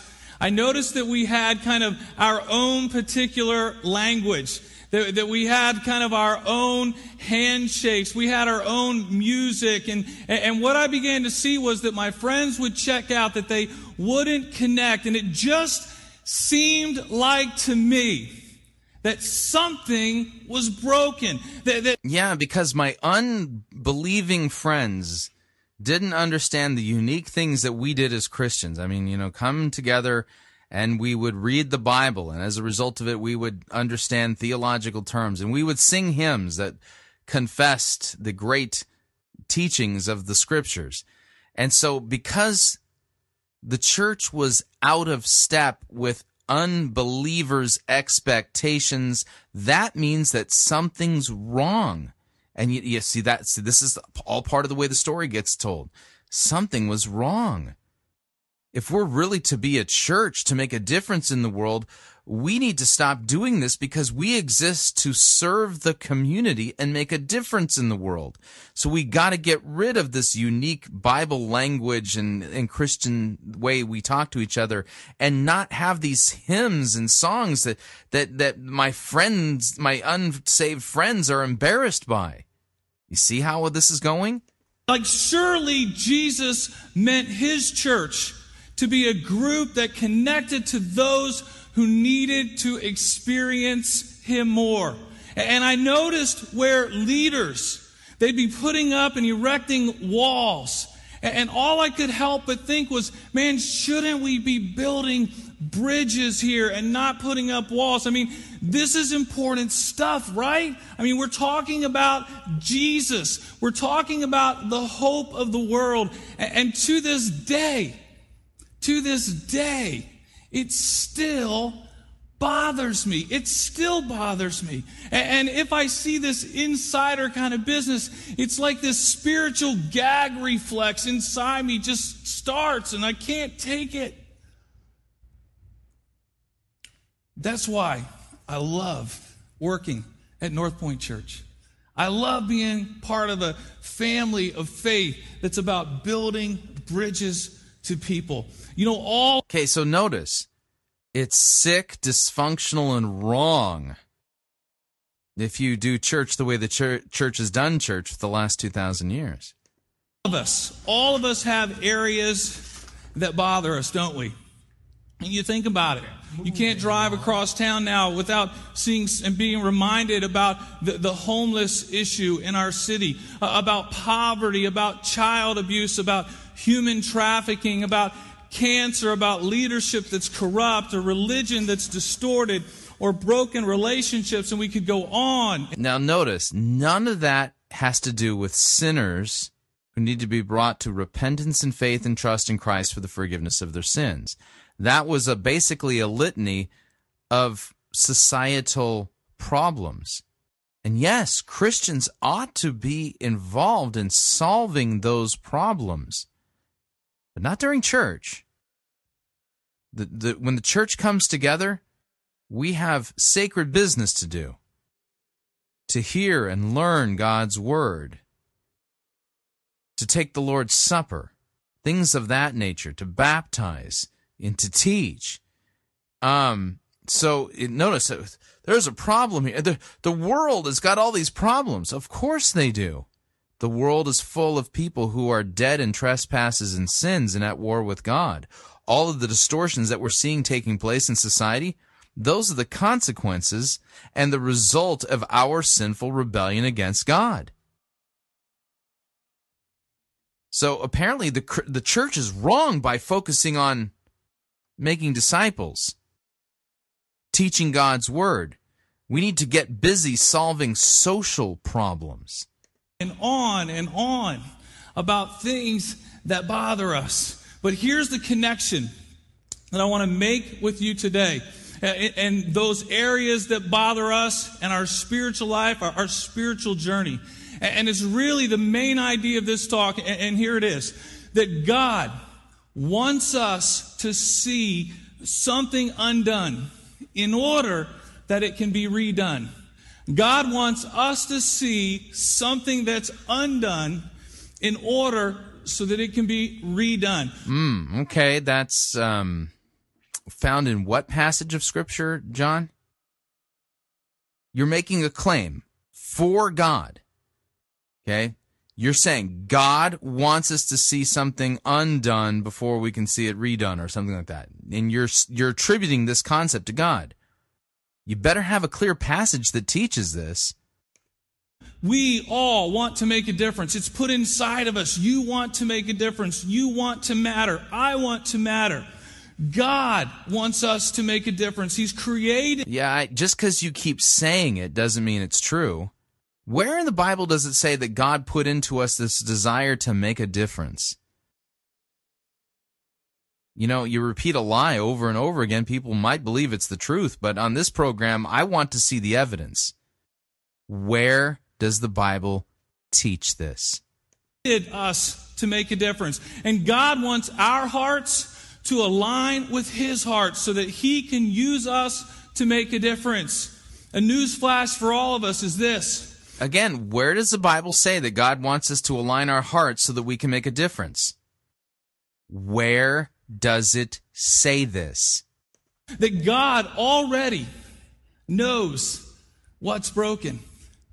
Sometimes we see things we're like, God, don't you see this? Don't you see this? And I could just think of God saying, Yeah, I'm just glad you finally do. Because I want you to see something undone so that I can help use you to make it redone. The story of the Bible, the heart of God, has always been to fix that which is broken. And in terms of humanity, that's why Jesus came to this planet. Um, okay. Um, to fix that which is broken. That's the story of the Bible. Hmm. Yeah. Um, you do know that the way Jesus fixes things is by killing them and then raising them from the dead, right? You do know that the world we live in is going to be destroyed and God's going to create a new heavens and a new earth. So, you know, I, I'm, I'm just throwing a flag here going, yeah, I'm not sure if, you know, God fixing things is exactly the right message that uh, the scriptures teach. It's uh, quite more catastrophic than that. It's death and resurrection. There's a great example. There's a great example of this taking place in the Old Testament. And it's a character named Nehemiah. And I want to talk to you today about this story of Nehemiah. So I'm going to try to cram his story into a very short and tight window. But stay with me on this because there's so much. There's so much that applies from Nehemiah's life to ours. To give you some background of where Nehemiah fits into the Old Testament, if you go back to Moses, Moses, we're, we're talking about 1300 BC, give or take 100 years or so. And Moses comes onto the scene, and Moses leads Israel out away from Egypt, from bondage, from slavery, and he leads them to the promised land. And so Israel then occupies the promised land. And then after they occupy the promised land, Israel says, Hey, hey, God, we want a king. We want a king. We want to be like everybody else. So the people's choice, not necessarily God's choice, becomes a king, and his name is Saul. Saul's the very first king. Then the second king to come on was more of God's choice, and, and Pastor Tommy talked about him last week, and that's David. And during David's reign is when you see Israel really kind of rise to its peak. David was followed by Solomon, his son, and that's when you see Israel begin to take kind of this 700 year slow decline. To be followed up by the Babylonian Empire rising to prominence. The Babylonians came in, they overthrew Israel. They took over their nation, and their way of defeating their foe, of making sure they didn't come back, is then they would take most of their people that they had conquered, and then they would relocate them throughout their empire, take them away from their homes. So, about a hundred years after that took place, then comes the Persian Empire. The Persian Empire comes and overtakes the Babylonian Empire, and we're almost to the end of your history lesson. They overtake the Babylonian Empire, and that's good news for Israel. Here's why. It's good news for them because they allow many of those Israelites to begin to start returning home. And that brings us to the star of our story, Nehemiah. Nehemiah lives in the capital of Persia. It's a town called Susa. And Nehemiah uh, has this very, very interesting job. Nehemiah is the cupbearer to the king. Basically, what his job is, is to taste all the wine before the king does. Some of you right now are like, where can I get that job? Is that on jobs.com? I want that job. And that might sound like a good job to you. But the reason that he was tasting the wine wasn't to make sure it was the best wine, wasn't to make sure it was the right kind, whether it was dry enough or what the king wanted. He was tasting the wine to see if there was poison in it. So basically, Nehemiah would do one of these, and everybody would kind of watch him. And if that was me, wouldn't you just one time want to go, oh, oh, oh, just kidding. It's all good. But Nehemiah would taste the wine every day. And, and because he had this job, he had access to the king.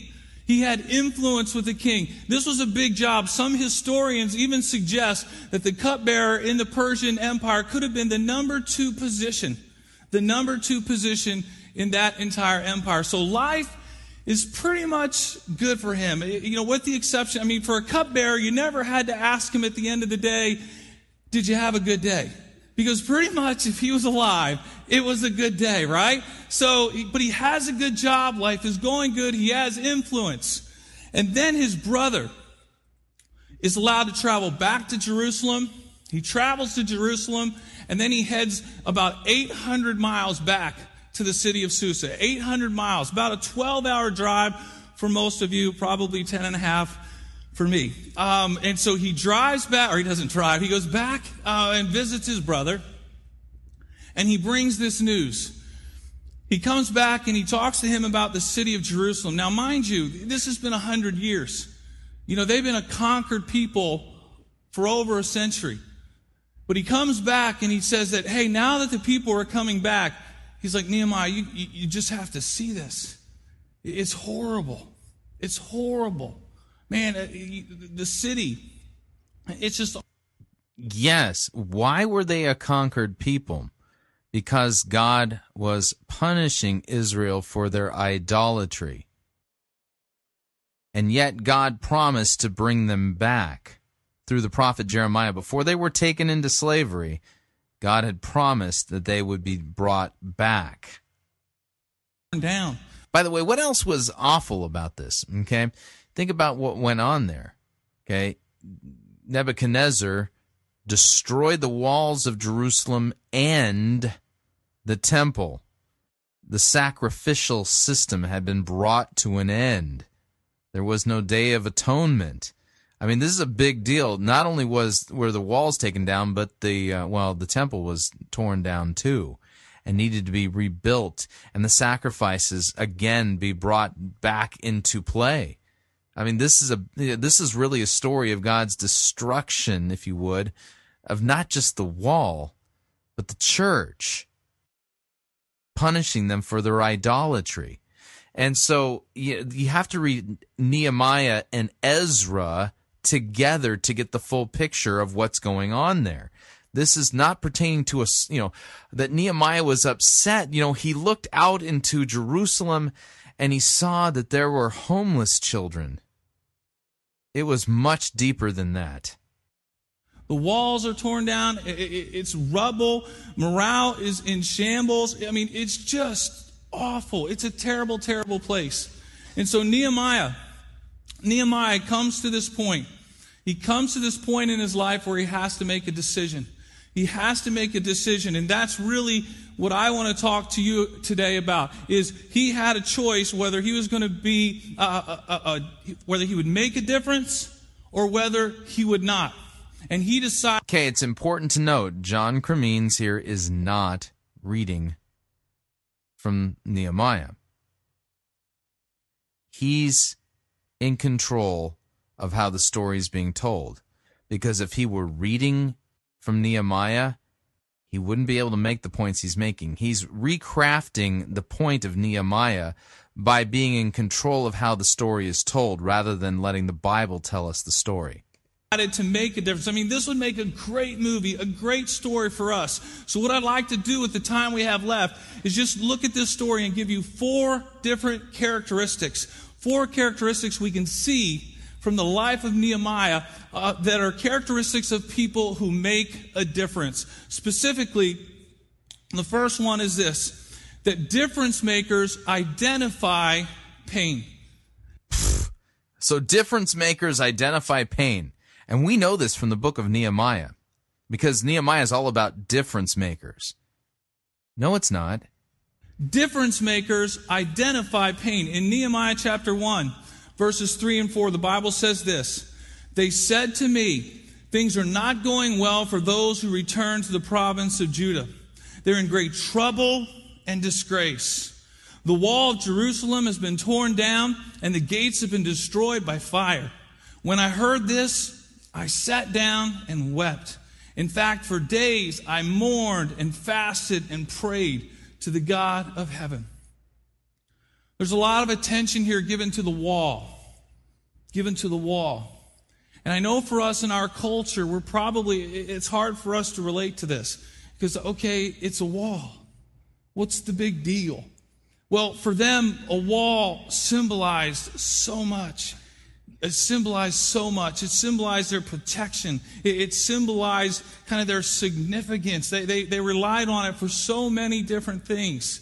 To give you kind of a modern day example for us here in America of something that, that maybe would feel like. Uh, by the way, back in those days, the wall didn't symbolize protection, it was their protection. us like it did to them. On September 10th, I lived in just outside of Philadelphia. And okay, before he tells the story, let's spend a little bit of time in the book of Nehemiah in context so we can see what's going on here. Because he claims it's all about divining out of it applications to see how different makers behave. Is that really what the story is about? Nehemiah chapter 1. The words of Nehemiah, the son of Hakaliah.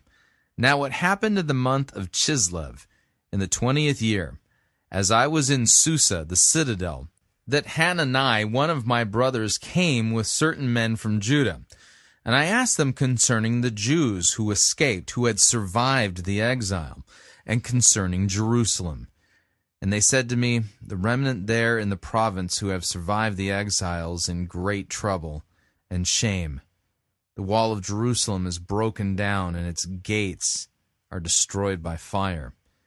As soon as I heard these words, I sat down and wept and mourned for days, and I continued fasting and praying before the God of heaven. He wants news. How's Jerusalem? Keep in mind, Nehemiah has been in exile his entire life.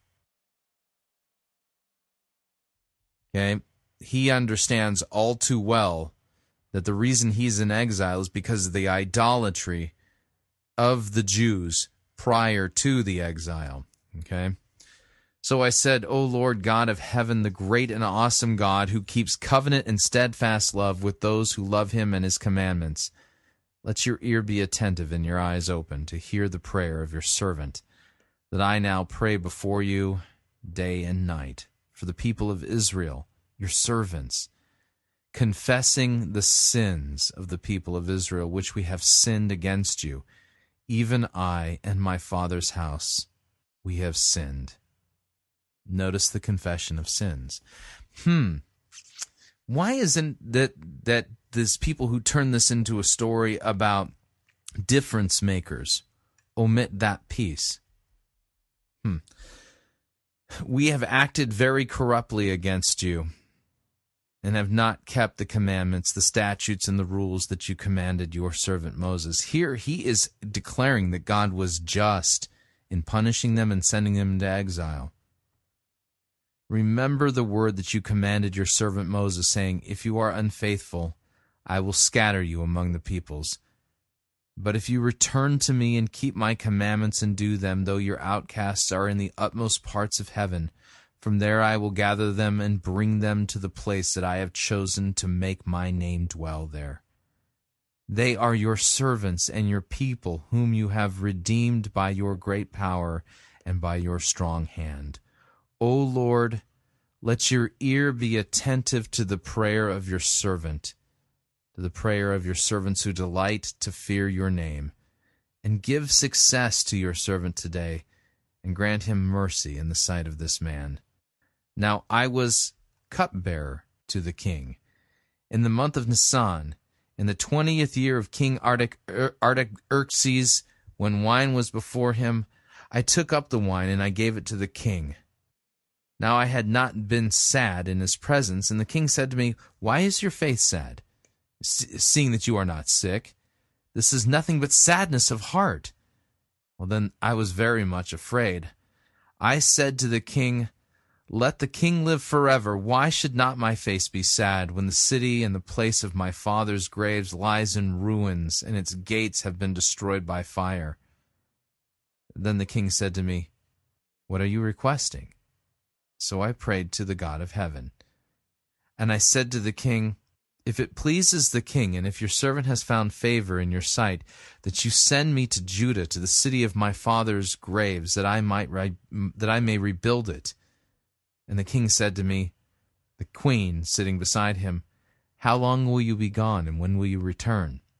So it pleased the king to send me when I had given him a time. And I said to the king, If it pleases the king, let the letter be given to me to the governors of the province beyond the river that I may let that they may let me pass through until I come to Judah, and a letter to Asaph, the keeper of the king's forest, that he may give me timber to make beams for the gates of the fortress of the temple, and for the wall of the city, and for the house that I should occupy. And the king granted me what I asked, for the good hand of my God was upon me. Notice he gives credit to God. God is the one who turned the heart of the king, Artaxerxes, to find fa- so that well Nehemiah can find favor in his eyes, and that the request that he gave wouldn't be denied, but what he requested would be granted. And he gives credit to God. When I came to the governors of the province beyond the river and gave them the king's letters, now the king had sent me, uh, sent with me officers of the army and horsemen. But when Sanballat the Horonite, and Tobiah the Ammonite servant heard this, it displeased them greatly that someone had come to seek the welfare of the people of Israel.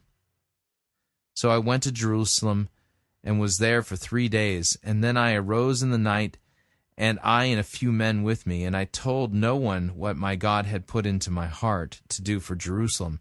There was no animal with me, but the one on which I rode I went out by night by the valley gate of to the dragon spring and to the dung gate, and I inspected the walls of Jerusalem that were broken down and its gates that had been destroyed by fire.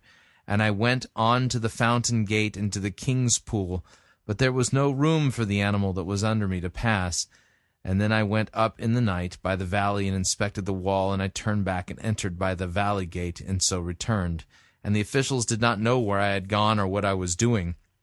And I had not yet told the Jews, the priests and the nobles, the officials and the rest who were who who were to do the work. So then I said to them, You see the trouble we are in, how Jerusalem lies in ruins with its gates burned. Come, let us build the wall of Jerusalem that we may no longer suffer derision. And I told them of the hand of my God that had been upon me for good, and also of the words that the king had spoken to me. And they said, Let us rise and build. So they strengthened their hands for the good work. But when Sanballat the Horonite and Tobiah the Ammonite servant and Geshem uh, the Arab heard of it, they jeered at us and despised us and said, What is this thing that you are doing? Are you rebelling against the king? And then I replied to them, The God of heaven will make us prosper, and we his servants will arise and build, but you have no portion or right to claim in Jerusalem. Yeah. So yeah, the notice that Sanballat and Tobiah, they're not Jewish.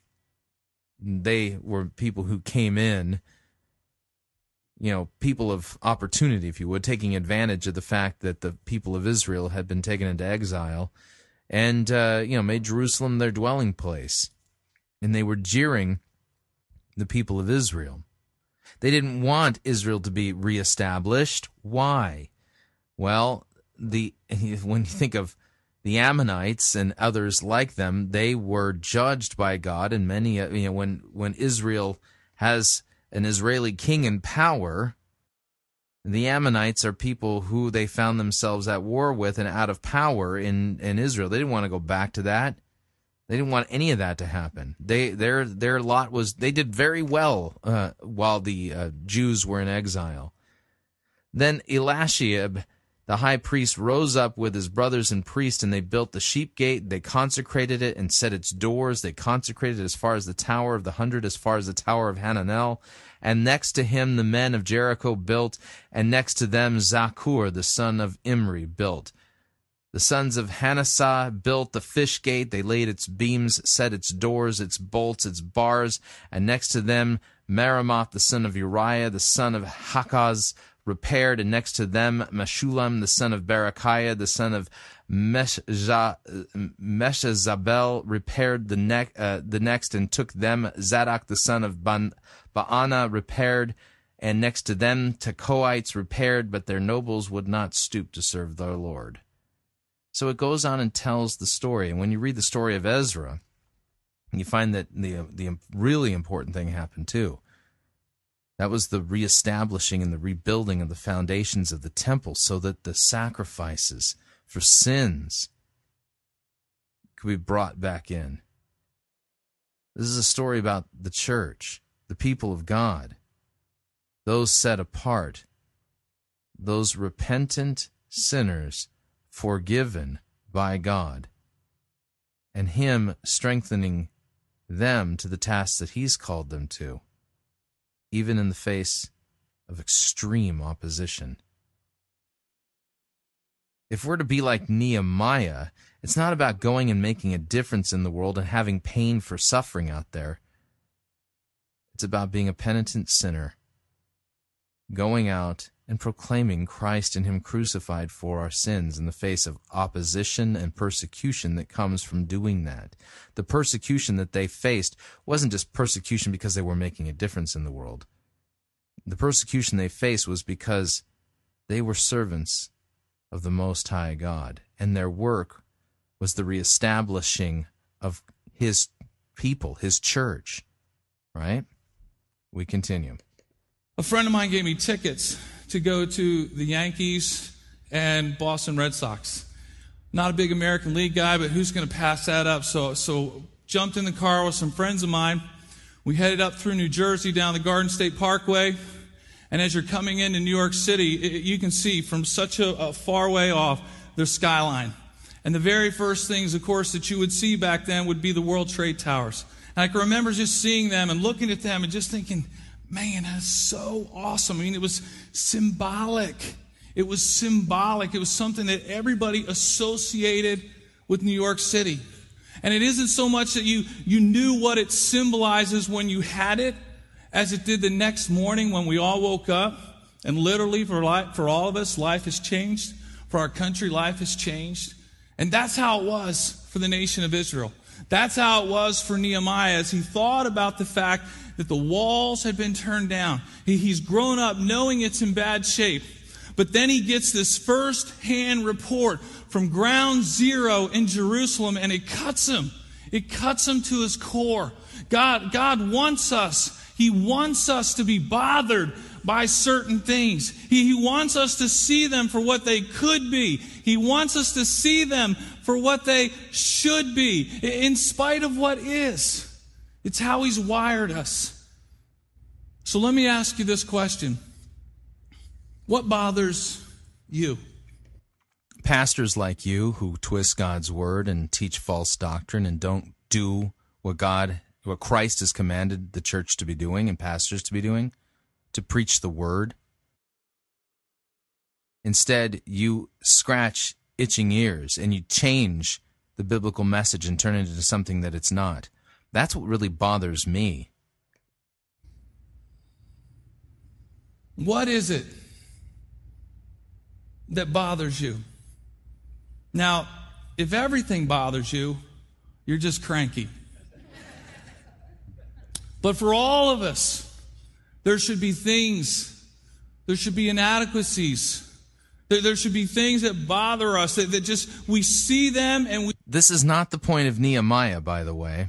We just know intrinsically that it should and it could be different. I mean, I think of Pastor Tommy. He's one of my heroes. He's a great friend, a great leader, a great boss, but he's a better pastor, even. And I think of impact. I think of impact, and I think about attacking the four global giants of. Attacking the four global giants, really? Hmm.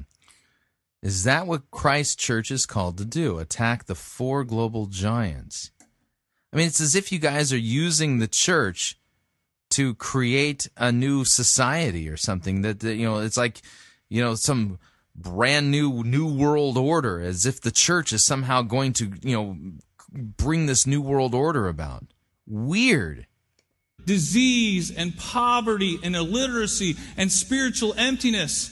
And you know what, folks? That Springfield, Missouri today, it is a different place because Pastor Tommy saw something that needed to change and he did something about it. He did something about it. And next month, check this out. Next month, North Point Church will give more blood than any other organization in the history of the Ozarks. Why?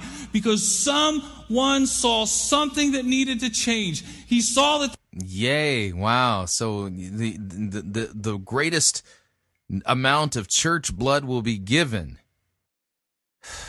yeah, and my question is, um, based on what I've heard from Tommy Sparger's mishandling of God's word and is basically affirming of Rob Bell's uh, concept in the book Love Wins. Um, yeah, you may be in, inspired to make a difference in the world and give blood there at uh, North Point. But I wonder if you're going to hear the story of Christ shed blood on the cross correctly at North Point. There were organizations already working in Springfield to, to work on things that were undone. And instead of recreating those organizations, it just made sense for us to come alongside and partner with them. And things are happening. And now you can. Yeah, because, you know, giving blood is the same thing as rebuilding the walls of Jerusalem. Can make a difference, and I can make a difference on second Saturdays. Why? Because one person saw the pain and decided to do something about it. Difference makers, they identify pain. The second thing is the different make, difference makers talk to God. Yeah, did you notice that confession of sins when Nehemiah talked to God? In Nehemiah chapter 1, verse 4, it says, When I heard this, talking about Nehemiah, he said, I sat down and wept. In fact, for days I mourned and fasted and prayed to the God of heaven. Man, sometimes we read the Bible like a fairy tale.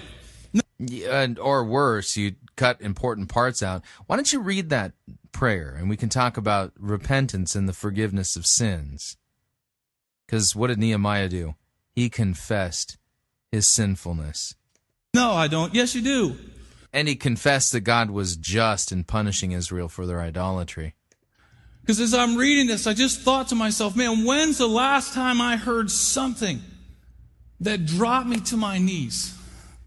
Men, when's the last time you heard something that you just had to go sit down? And the tears came. Man, it takes a lot for something like that to happen. And you need to understand that Nehemiah, man, he's a man's man. He's the kind of guy that you want on your team. I mean, think about it. Every single day that Nehemiah goes to work, he plays Russian roulette. Every single day could be his last day. That's what he does for a living. I mean, we might get fired. He might die. And he hears this and it cuts him to his core and the tears come. Last week, we talked about David and how David was a man of reflection and how he. Notice, again, he didn't actually read the text. And by him being in control of the story, not God's word, I mean, it basically makes it sound like, you know, Nehemiah is a big social justice guy. This is all about making a difference, in, you know, in, in society, in your local community. And, you know, he saw a problem in the community and it dropped into his knees and he just knew he needed to make a difference. And yet, when he dropped to his knees, he confessed that God was just in punishing the people of Israel for their idolatry. And he confessed his own sin, saying that he was guilty of sinning against God, and prayed for God's mercy.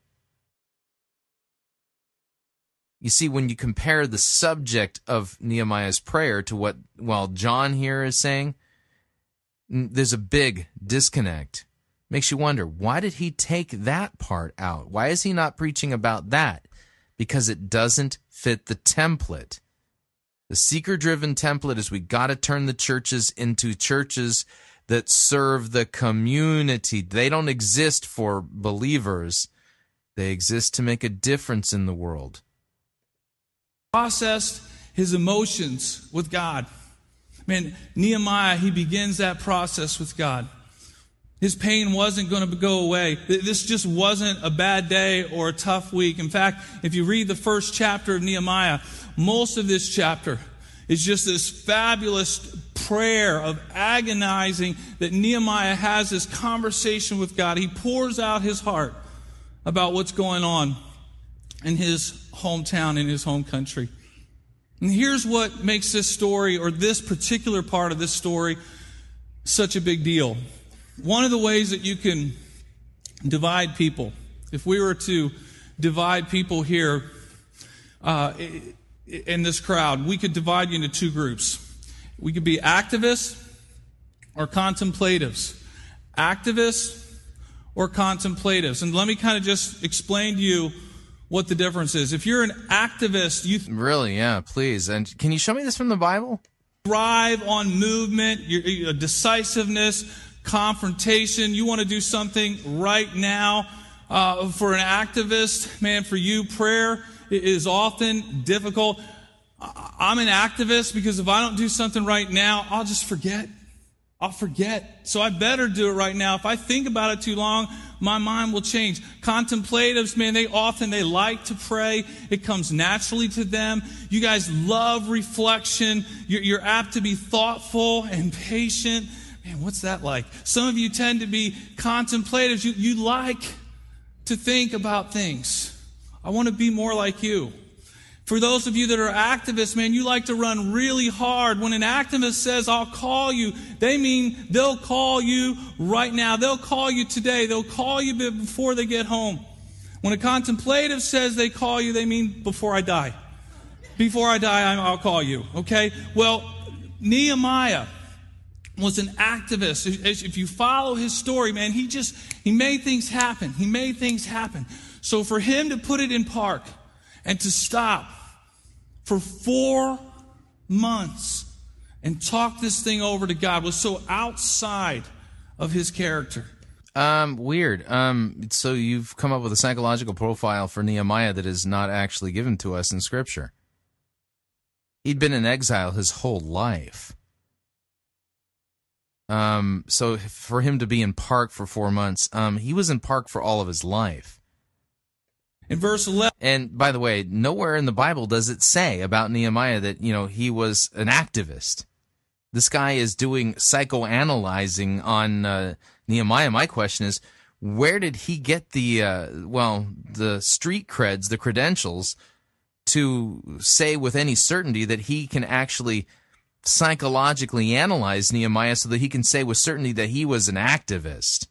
11, chapter 1 as he's continuing this prayer, he says, Oh Lord, please, please hear my prayer. You ever feel like that? You're not just praying, you're saying, God, I, I, this time can you listen? God, this time the stakes are high.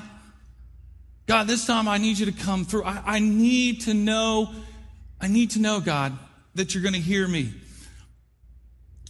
Listen to the prayers of those of us who delight in honoring you. Please grant me success today by making the king favorable to me. You, you, you skipped over the part where he confessed his sins. Weird. It's like he doesn't know what to do with it. Put it into his heart to be kind to me. Put it into his heart to be kind to me. Not only that, he added to this uh, this prayer. He missed. He skipped over the whole confession of sins part. Hmm. Weird. What a statement of faith. What a statement of faith to know that God could change the heart of a pagan king. That God could move in a way and. Ch- and yet, that's promised to the people of Israel. he wasn't doing this just because he was guessing. The prophet Jeremiah prophesied that.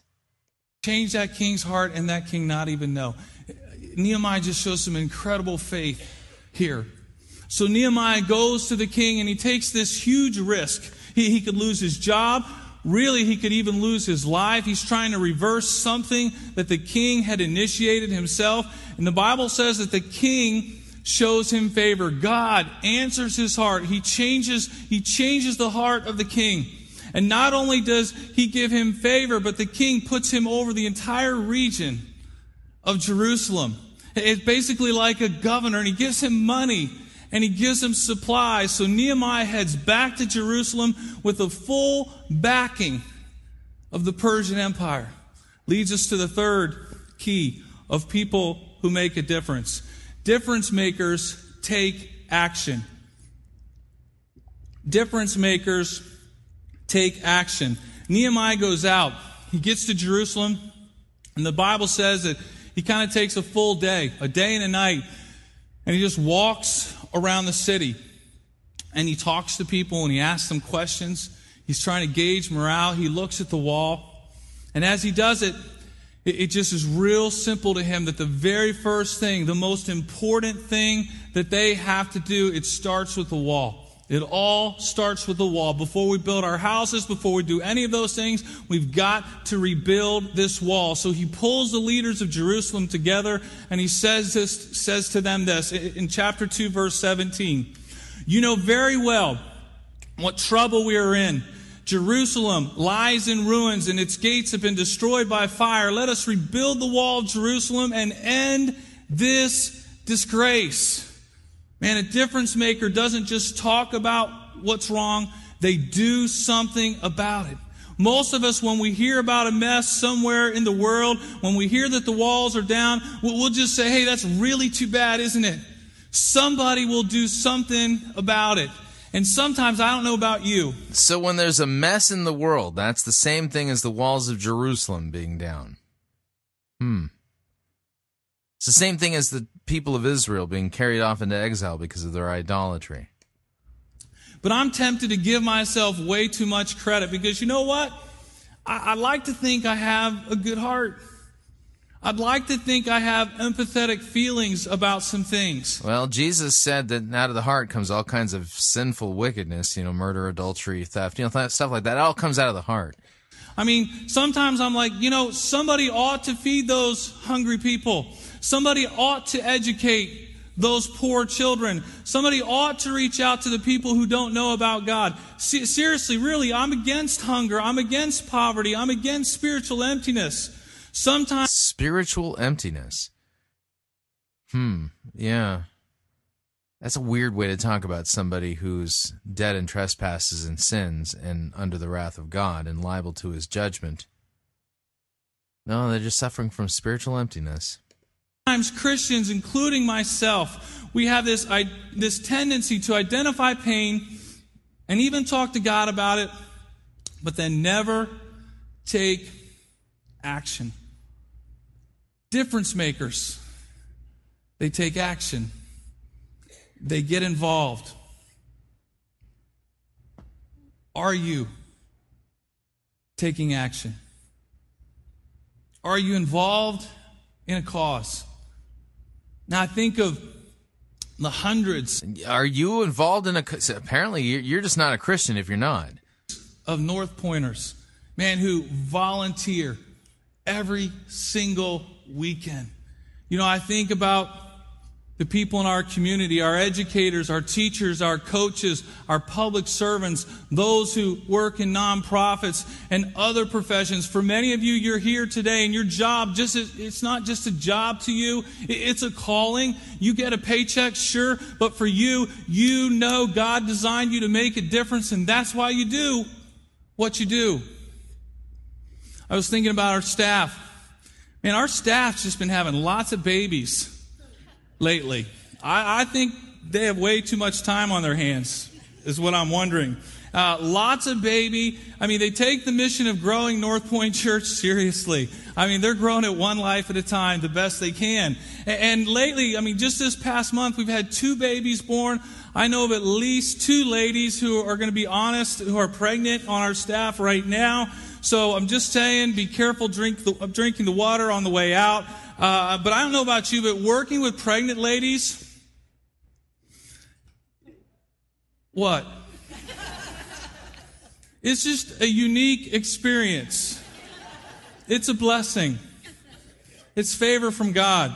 And the ladies in our office, and here's the crazy part is this, it used to be just the pregnant ladies, but now like all the ladies have this, and I don't think that's really fair, but they have this thing that, this sheet that they put over their desk. Don't do a close up on this, all right, guys? Don't. They put this over their desk and they kind of move this scale here based on how they're feeling. And let me just tell you that it starts out up here at the top, and that says safe zone. That means it's okay to come up and ask them if you'd like them to do something. And let me just say that it goes downhill from faking it to tread lightly to emotional to, oh, I can't read that word to don't freaking talk to me right now. So that's what it, that's what we have to work with here. That's what we have to work with. But one of our ladies brought her baby in this past week. And when I think about taking action and when I think about making a difference, and when I think about finding a cause, and sometimes we can just hold these big, huge projects up here, can't we? But I was heading out to lunch, and I saw her getting out of her car. And I have five kids, so I made a vow a long time ago if I see a lady carrying one of those car seats, I'm just going to stop because they're heavy. They're heavy, and I see guys just walking next to them like no big deal, you know, and their little wife's carrying this thing that weighs 100 pounds. So I stopped and, and I picked it up and I carried it inside, and, and what, what a beautiful little girl. And I looked at that baby and I had two thoughts. The first thought I had was, God, I'm so glad my baby Grace is 13 years old. That's the first thought I had. But my second thought I had was, you know what, God? Rachel is going to make such a big difference in the life of that little girl. Her, her life's going to be just different. This beautiful baby that's undone, she's going to invest in her, her life in her. And years from now, she'll reap the rewards of that. Difference makers take action. They're not just huge causes. Some of them are sitting right next to you right now. Some of them will get in your car when you drive home. They're your kids, they're your family. They're, they're the most precious commodity that God has given you. The Bible says in verse 18, it says, So they began the good work. And that leads us to the final one, and that's this difference makers remain persistent. Difference makers remain persistent. I, I love this quote that quitting is a permanent solution to a temporary problem. And some of you, you're here today because you needed to hear this part of the talk. So listen up.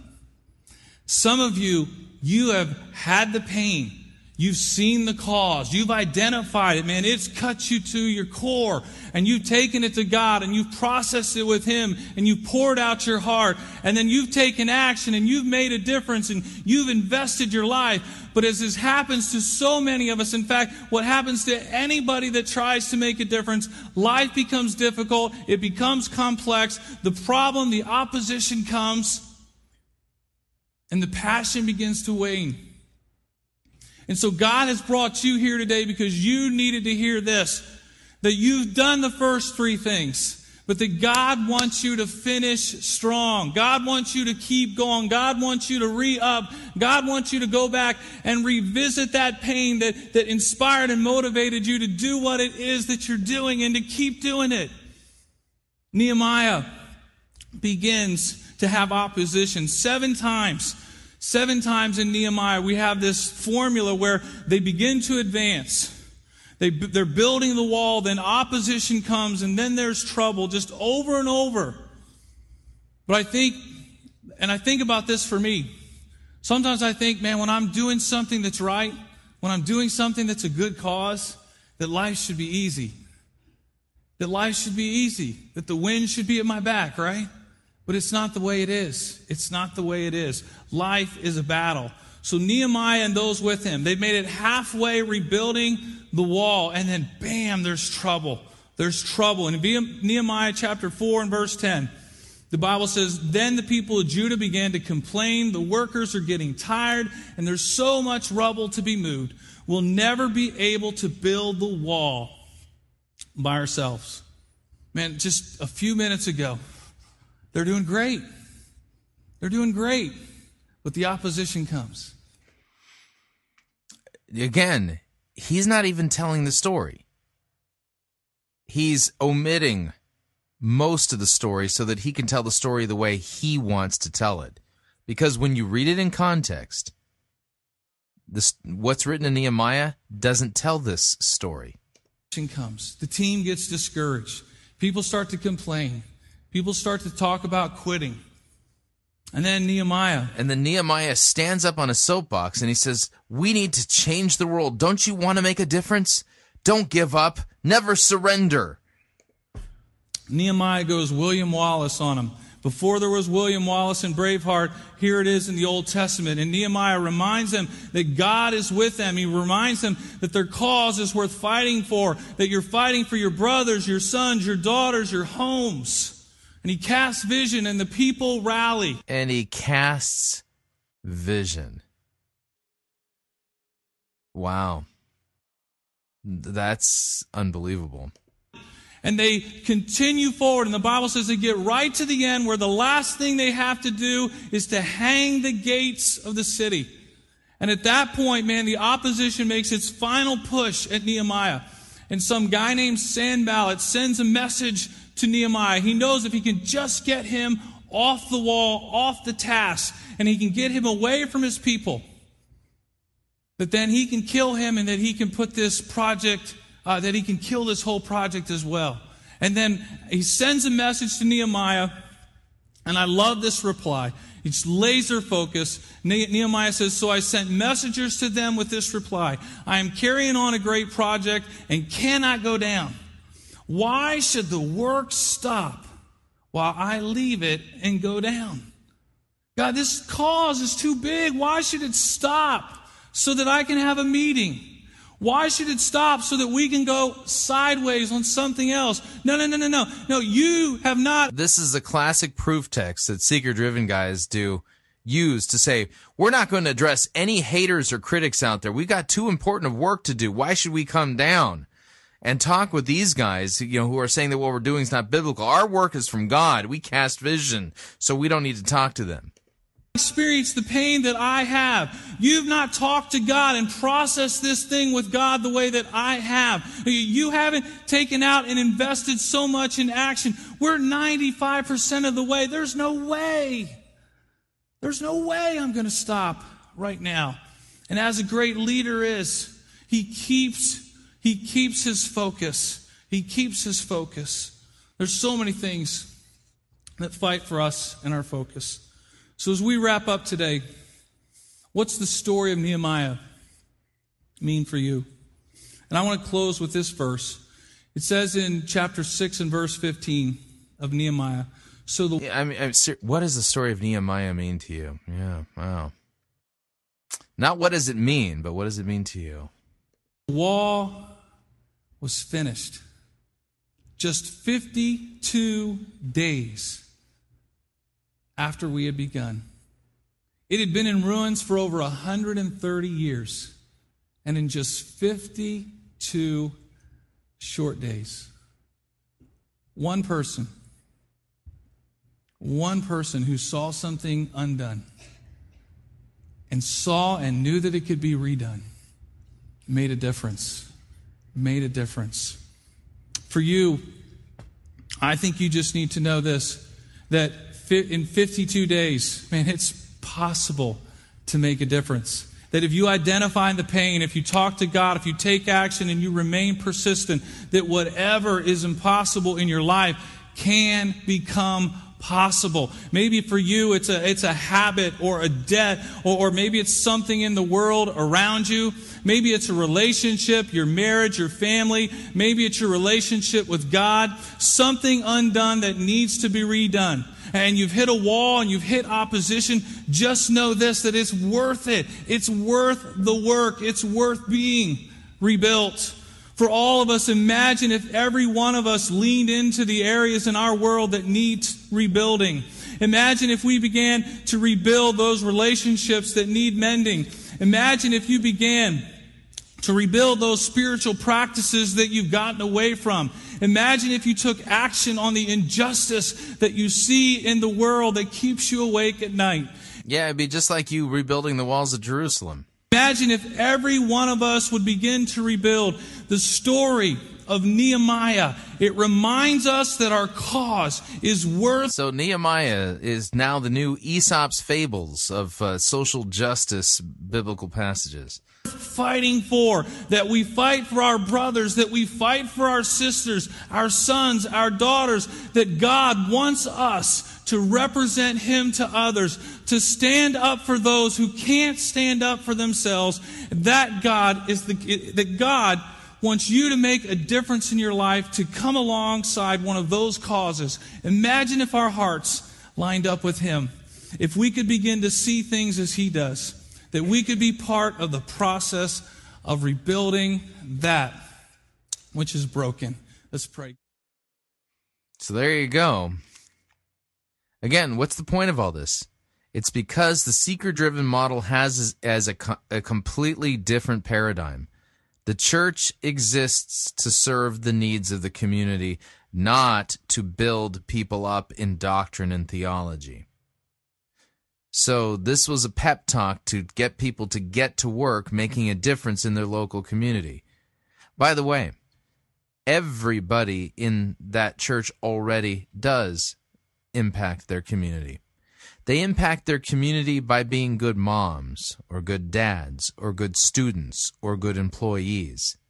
See, in the seeker driven model, that doesn't really amount to much. Serving your neighbor in vocation, mm, you can do better than that. You got to make a bigger difference. So you got to get out there and solve the social justice problems out there, the inequalities that exist in the community, so that the church becomes, well, a distribution center for blood or medicine or whatever because it's not enough that you're serving your neighbor in your vocation.